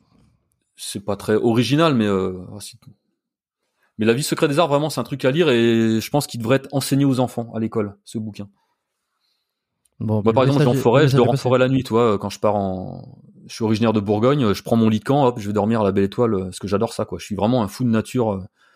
je vais faire beaucoup de méditation je fais beaucoup de, médita- de méditation aussi technique de respiration que j'ai appris avec les arts martiaux forcément passé. Mhm. Et euh, c'est un c'est un truc indispensable vraiment pour me pour tout remettre à, zéro quoi. La vie parisienne étant relativement euh, stressante c'est c'est quelque chose qui m'est indispensable Bon, bah écoute, j'aime bien cette, euh, j'aime bien cet équilibre, euh, sagesse et force en même temps que tu as l'air de représenter ou, enfin, pas représenter, mais de- de- d'incarner. Euh, détermination et d'un côté euh, euh, pied sur terre. Je pense qu'on a fait un bon tour. Euh, on va, Ouais. on va retro- je, je, mets- je mettrai tes deux euh, profils Instagram dans la description. Je mettrai ta chaîne YouTube aussi pour ceux qui l'avaient regardé, qui veulent aller regarder ce que tu proposes, un petit peu les, les formats de, de podcast. Alors, moi, je te recommanderais évidemment, ça te fait du travail en plus et c'est peut-être parce que tu as envie, mais je te recommanderais de les podcasts que tu fais en vidéo euh, sur ta chaîne de les mettre sur les applications. Si ça t'intéresse, je t'expliquerai comment comment faire si tu Bah, sais pas. on, m'a- on m'a dit ça récemment, euh, je sais pas qui, euh, il y a un ou deux jours, on m'a dit ouais tu devrais faire ça ça, mais je connais pas trop euh, comment ça fonctionne. Et euh, juste petit aparté, si si les gens ne connaissent pas ma chaîne YouTube, je fais venir aussi régulièrement des des guests. Par exemple, j'ai parfois des acteurs de Camelot qui viennent ou des chanteurs ou des comédiens qui viennent faire une petite apparition euh, sur mes vidéos histoire de voilà de, de rajouter un peu d'originalité et sortir un peu du lot, euh, comme on dit, de, de ce milieu saturé. Donc j'essaye à la fois de, de, de- d'expliquer des choses aux gens tout en apportant un petit divertissement, tu vois, une petite o- originalité euh, sans prétention aucune, hein, mais euh, à mon petit niveau, ça, me- ça me permet un peu de de, de sortir un petit peu, toi, de, de tous ces ces géants De du, du se game. Bah, du muscle et des stars, c'est ce qui est écrit sur ta bannière, donc je C'est trouve ça, que ouais. ça correspond Bah, bien. très prochainement, je vais faire un podcast avec euh, Ross Marquand, qui est l'acteur qui a incarné euh, Crâne Rouge dans Avengers et qui a qui est dans la série euh, euh, The Walking Dead, qui joue Aaron. Hum, Ouais, bah, j'ai vu. euh, C'est un très bon pote et on va on va faire un truc prochainement ensemble. Ok, bah peut-être que l'épisode sera sorti, euh, peut-être que ce que, enfin, euh, que ce que tu vas faire avec lui euh, sera sorti avant, pendant ou pas très loin euh, de celui qui, de ce podcast, de, de l'épisode qu'on a enregistré aujourd'hui. Euh, bon, en tout cas, je renvoie tout le monde à aller regarder tout ça. Et puis, euh, non, je pense que c'est pas trop mal. Abonnez-vous au podcast, euh, bah, abonnez-vous à sa chaîne, abonnez-vous au podcast si vous le découvrez si c'est pas encore fait. Euh, allez sur Apple, euh, suivez, follow, euh, ré- rédigez un petit avis aussi euh, si ça vous a plu. Comme d'habitude, hein, le petit euh, commentaire, euh, le, le- le petit commentaire de petit podcast, Un petit référencement. ouais, avec un, avec une note de 5 étoiles. Euh, si vous voulez augmenter euh, la, la, la possibilité de, de, de, de ce podcast de grossir, moi aussi que je m'exprime pas très bien aujourd'hui. Euh, mais euh, voilà, non c'est ça. Laissez une note, abonnez-vous au podcast. Il y a de bons épisodes qui vont suivre. Euh, et puis et puis je pense que c'est tout. Vous pouvez vous inscrire à la newsletter du podcast qui qui se trouve à biomécaniquepodcast.com/slash lettres. Euh, voilà, avec quelques actus. Allez regarder la page et puis si ça vous intéresse, laissez votre mail. Je ne, il y, a pas de spam, il y a pas de, j'har- j'harcèle pas ou quoi que ce soit. En général, c'est des petites, des newsletters où je reviens sur soit une actu, soit un sujet euh, sur le corps, soit une, petite description euh, anatomie, comprendre un petit peu comment fonctionne une blessure, comment euh, comment se sentir mieux, comment être en meilleure santé, c'est un peu le délire. Et puis euh, des fois des petites anecdotes ou des des des, euh, des sujets qui, tournent autour euh, des podcasts que j'enregistre. Euh, je pense que tout est dit. Partagez aussi cet épisode. Ça, c'est le dernier truc. Hein. Comme d'habitude, euh, sur Instagram, vous pouvez prendre une capture avec Spotify. Vous pouvez directement aller dans les paramètres et partager en story. Euh, vous identifiez le, le Biomécanique Podcast. Vous pouvez identifier les, deux Instagram de, de Chris que vous retrouverez dans la description.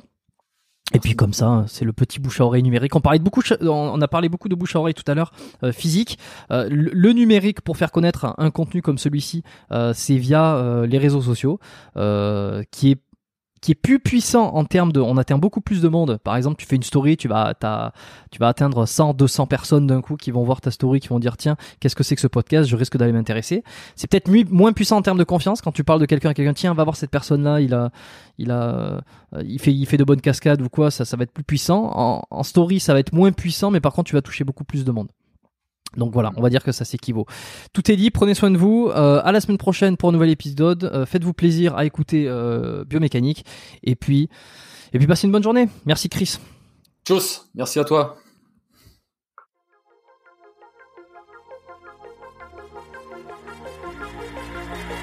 Merci d'avoir écouté cet épisode du podcast Biomécanique jusqu'au bout. Vous pouvez l'envoyer à deux de vos amis ou le partager sur vos réseaux sociaux. Merci également de lui mettre une note de 5 étoiles avec un petit commentaire sympa. C'est ce qui me permet de mieux ressortir dans les classements. Laissez-moi votre email sur biomécaniquepodcast.com slash lettres et je vous enverrai l'épisode de la semaine ainsi que la lettre biomécanique une fois par mois où je vous partage mes meilleurs conseils et recommandations. Vous avez écouté le podcast Biomécanique. Je suis Jérôme Cazerolle et je vous dis à très bientôt.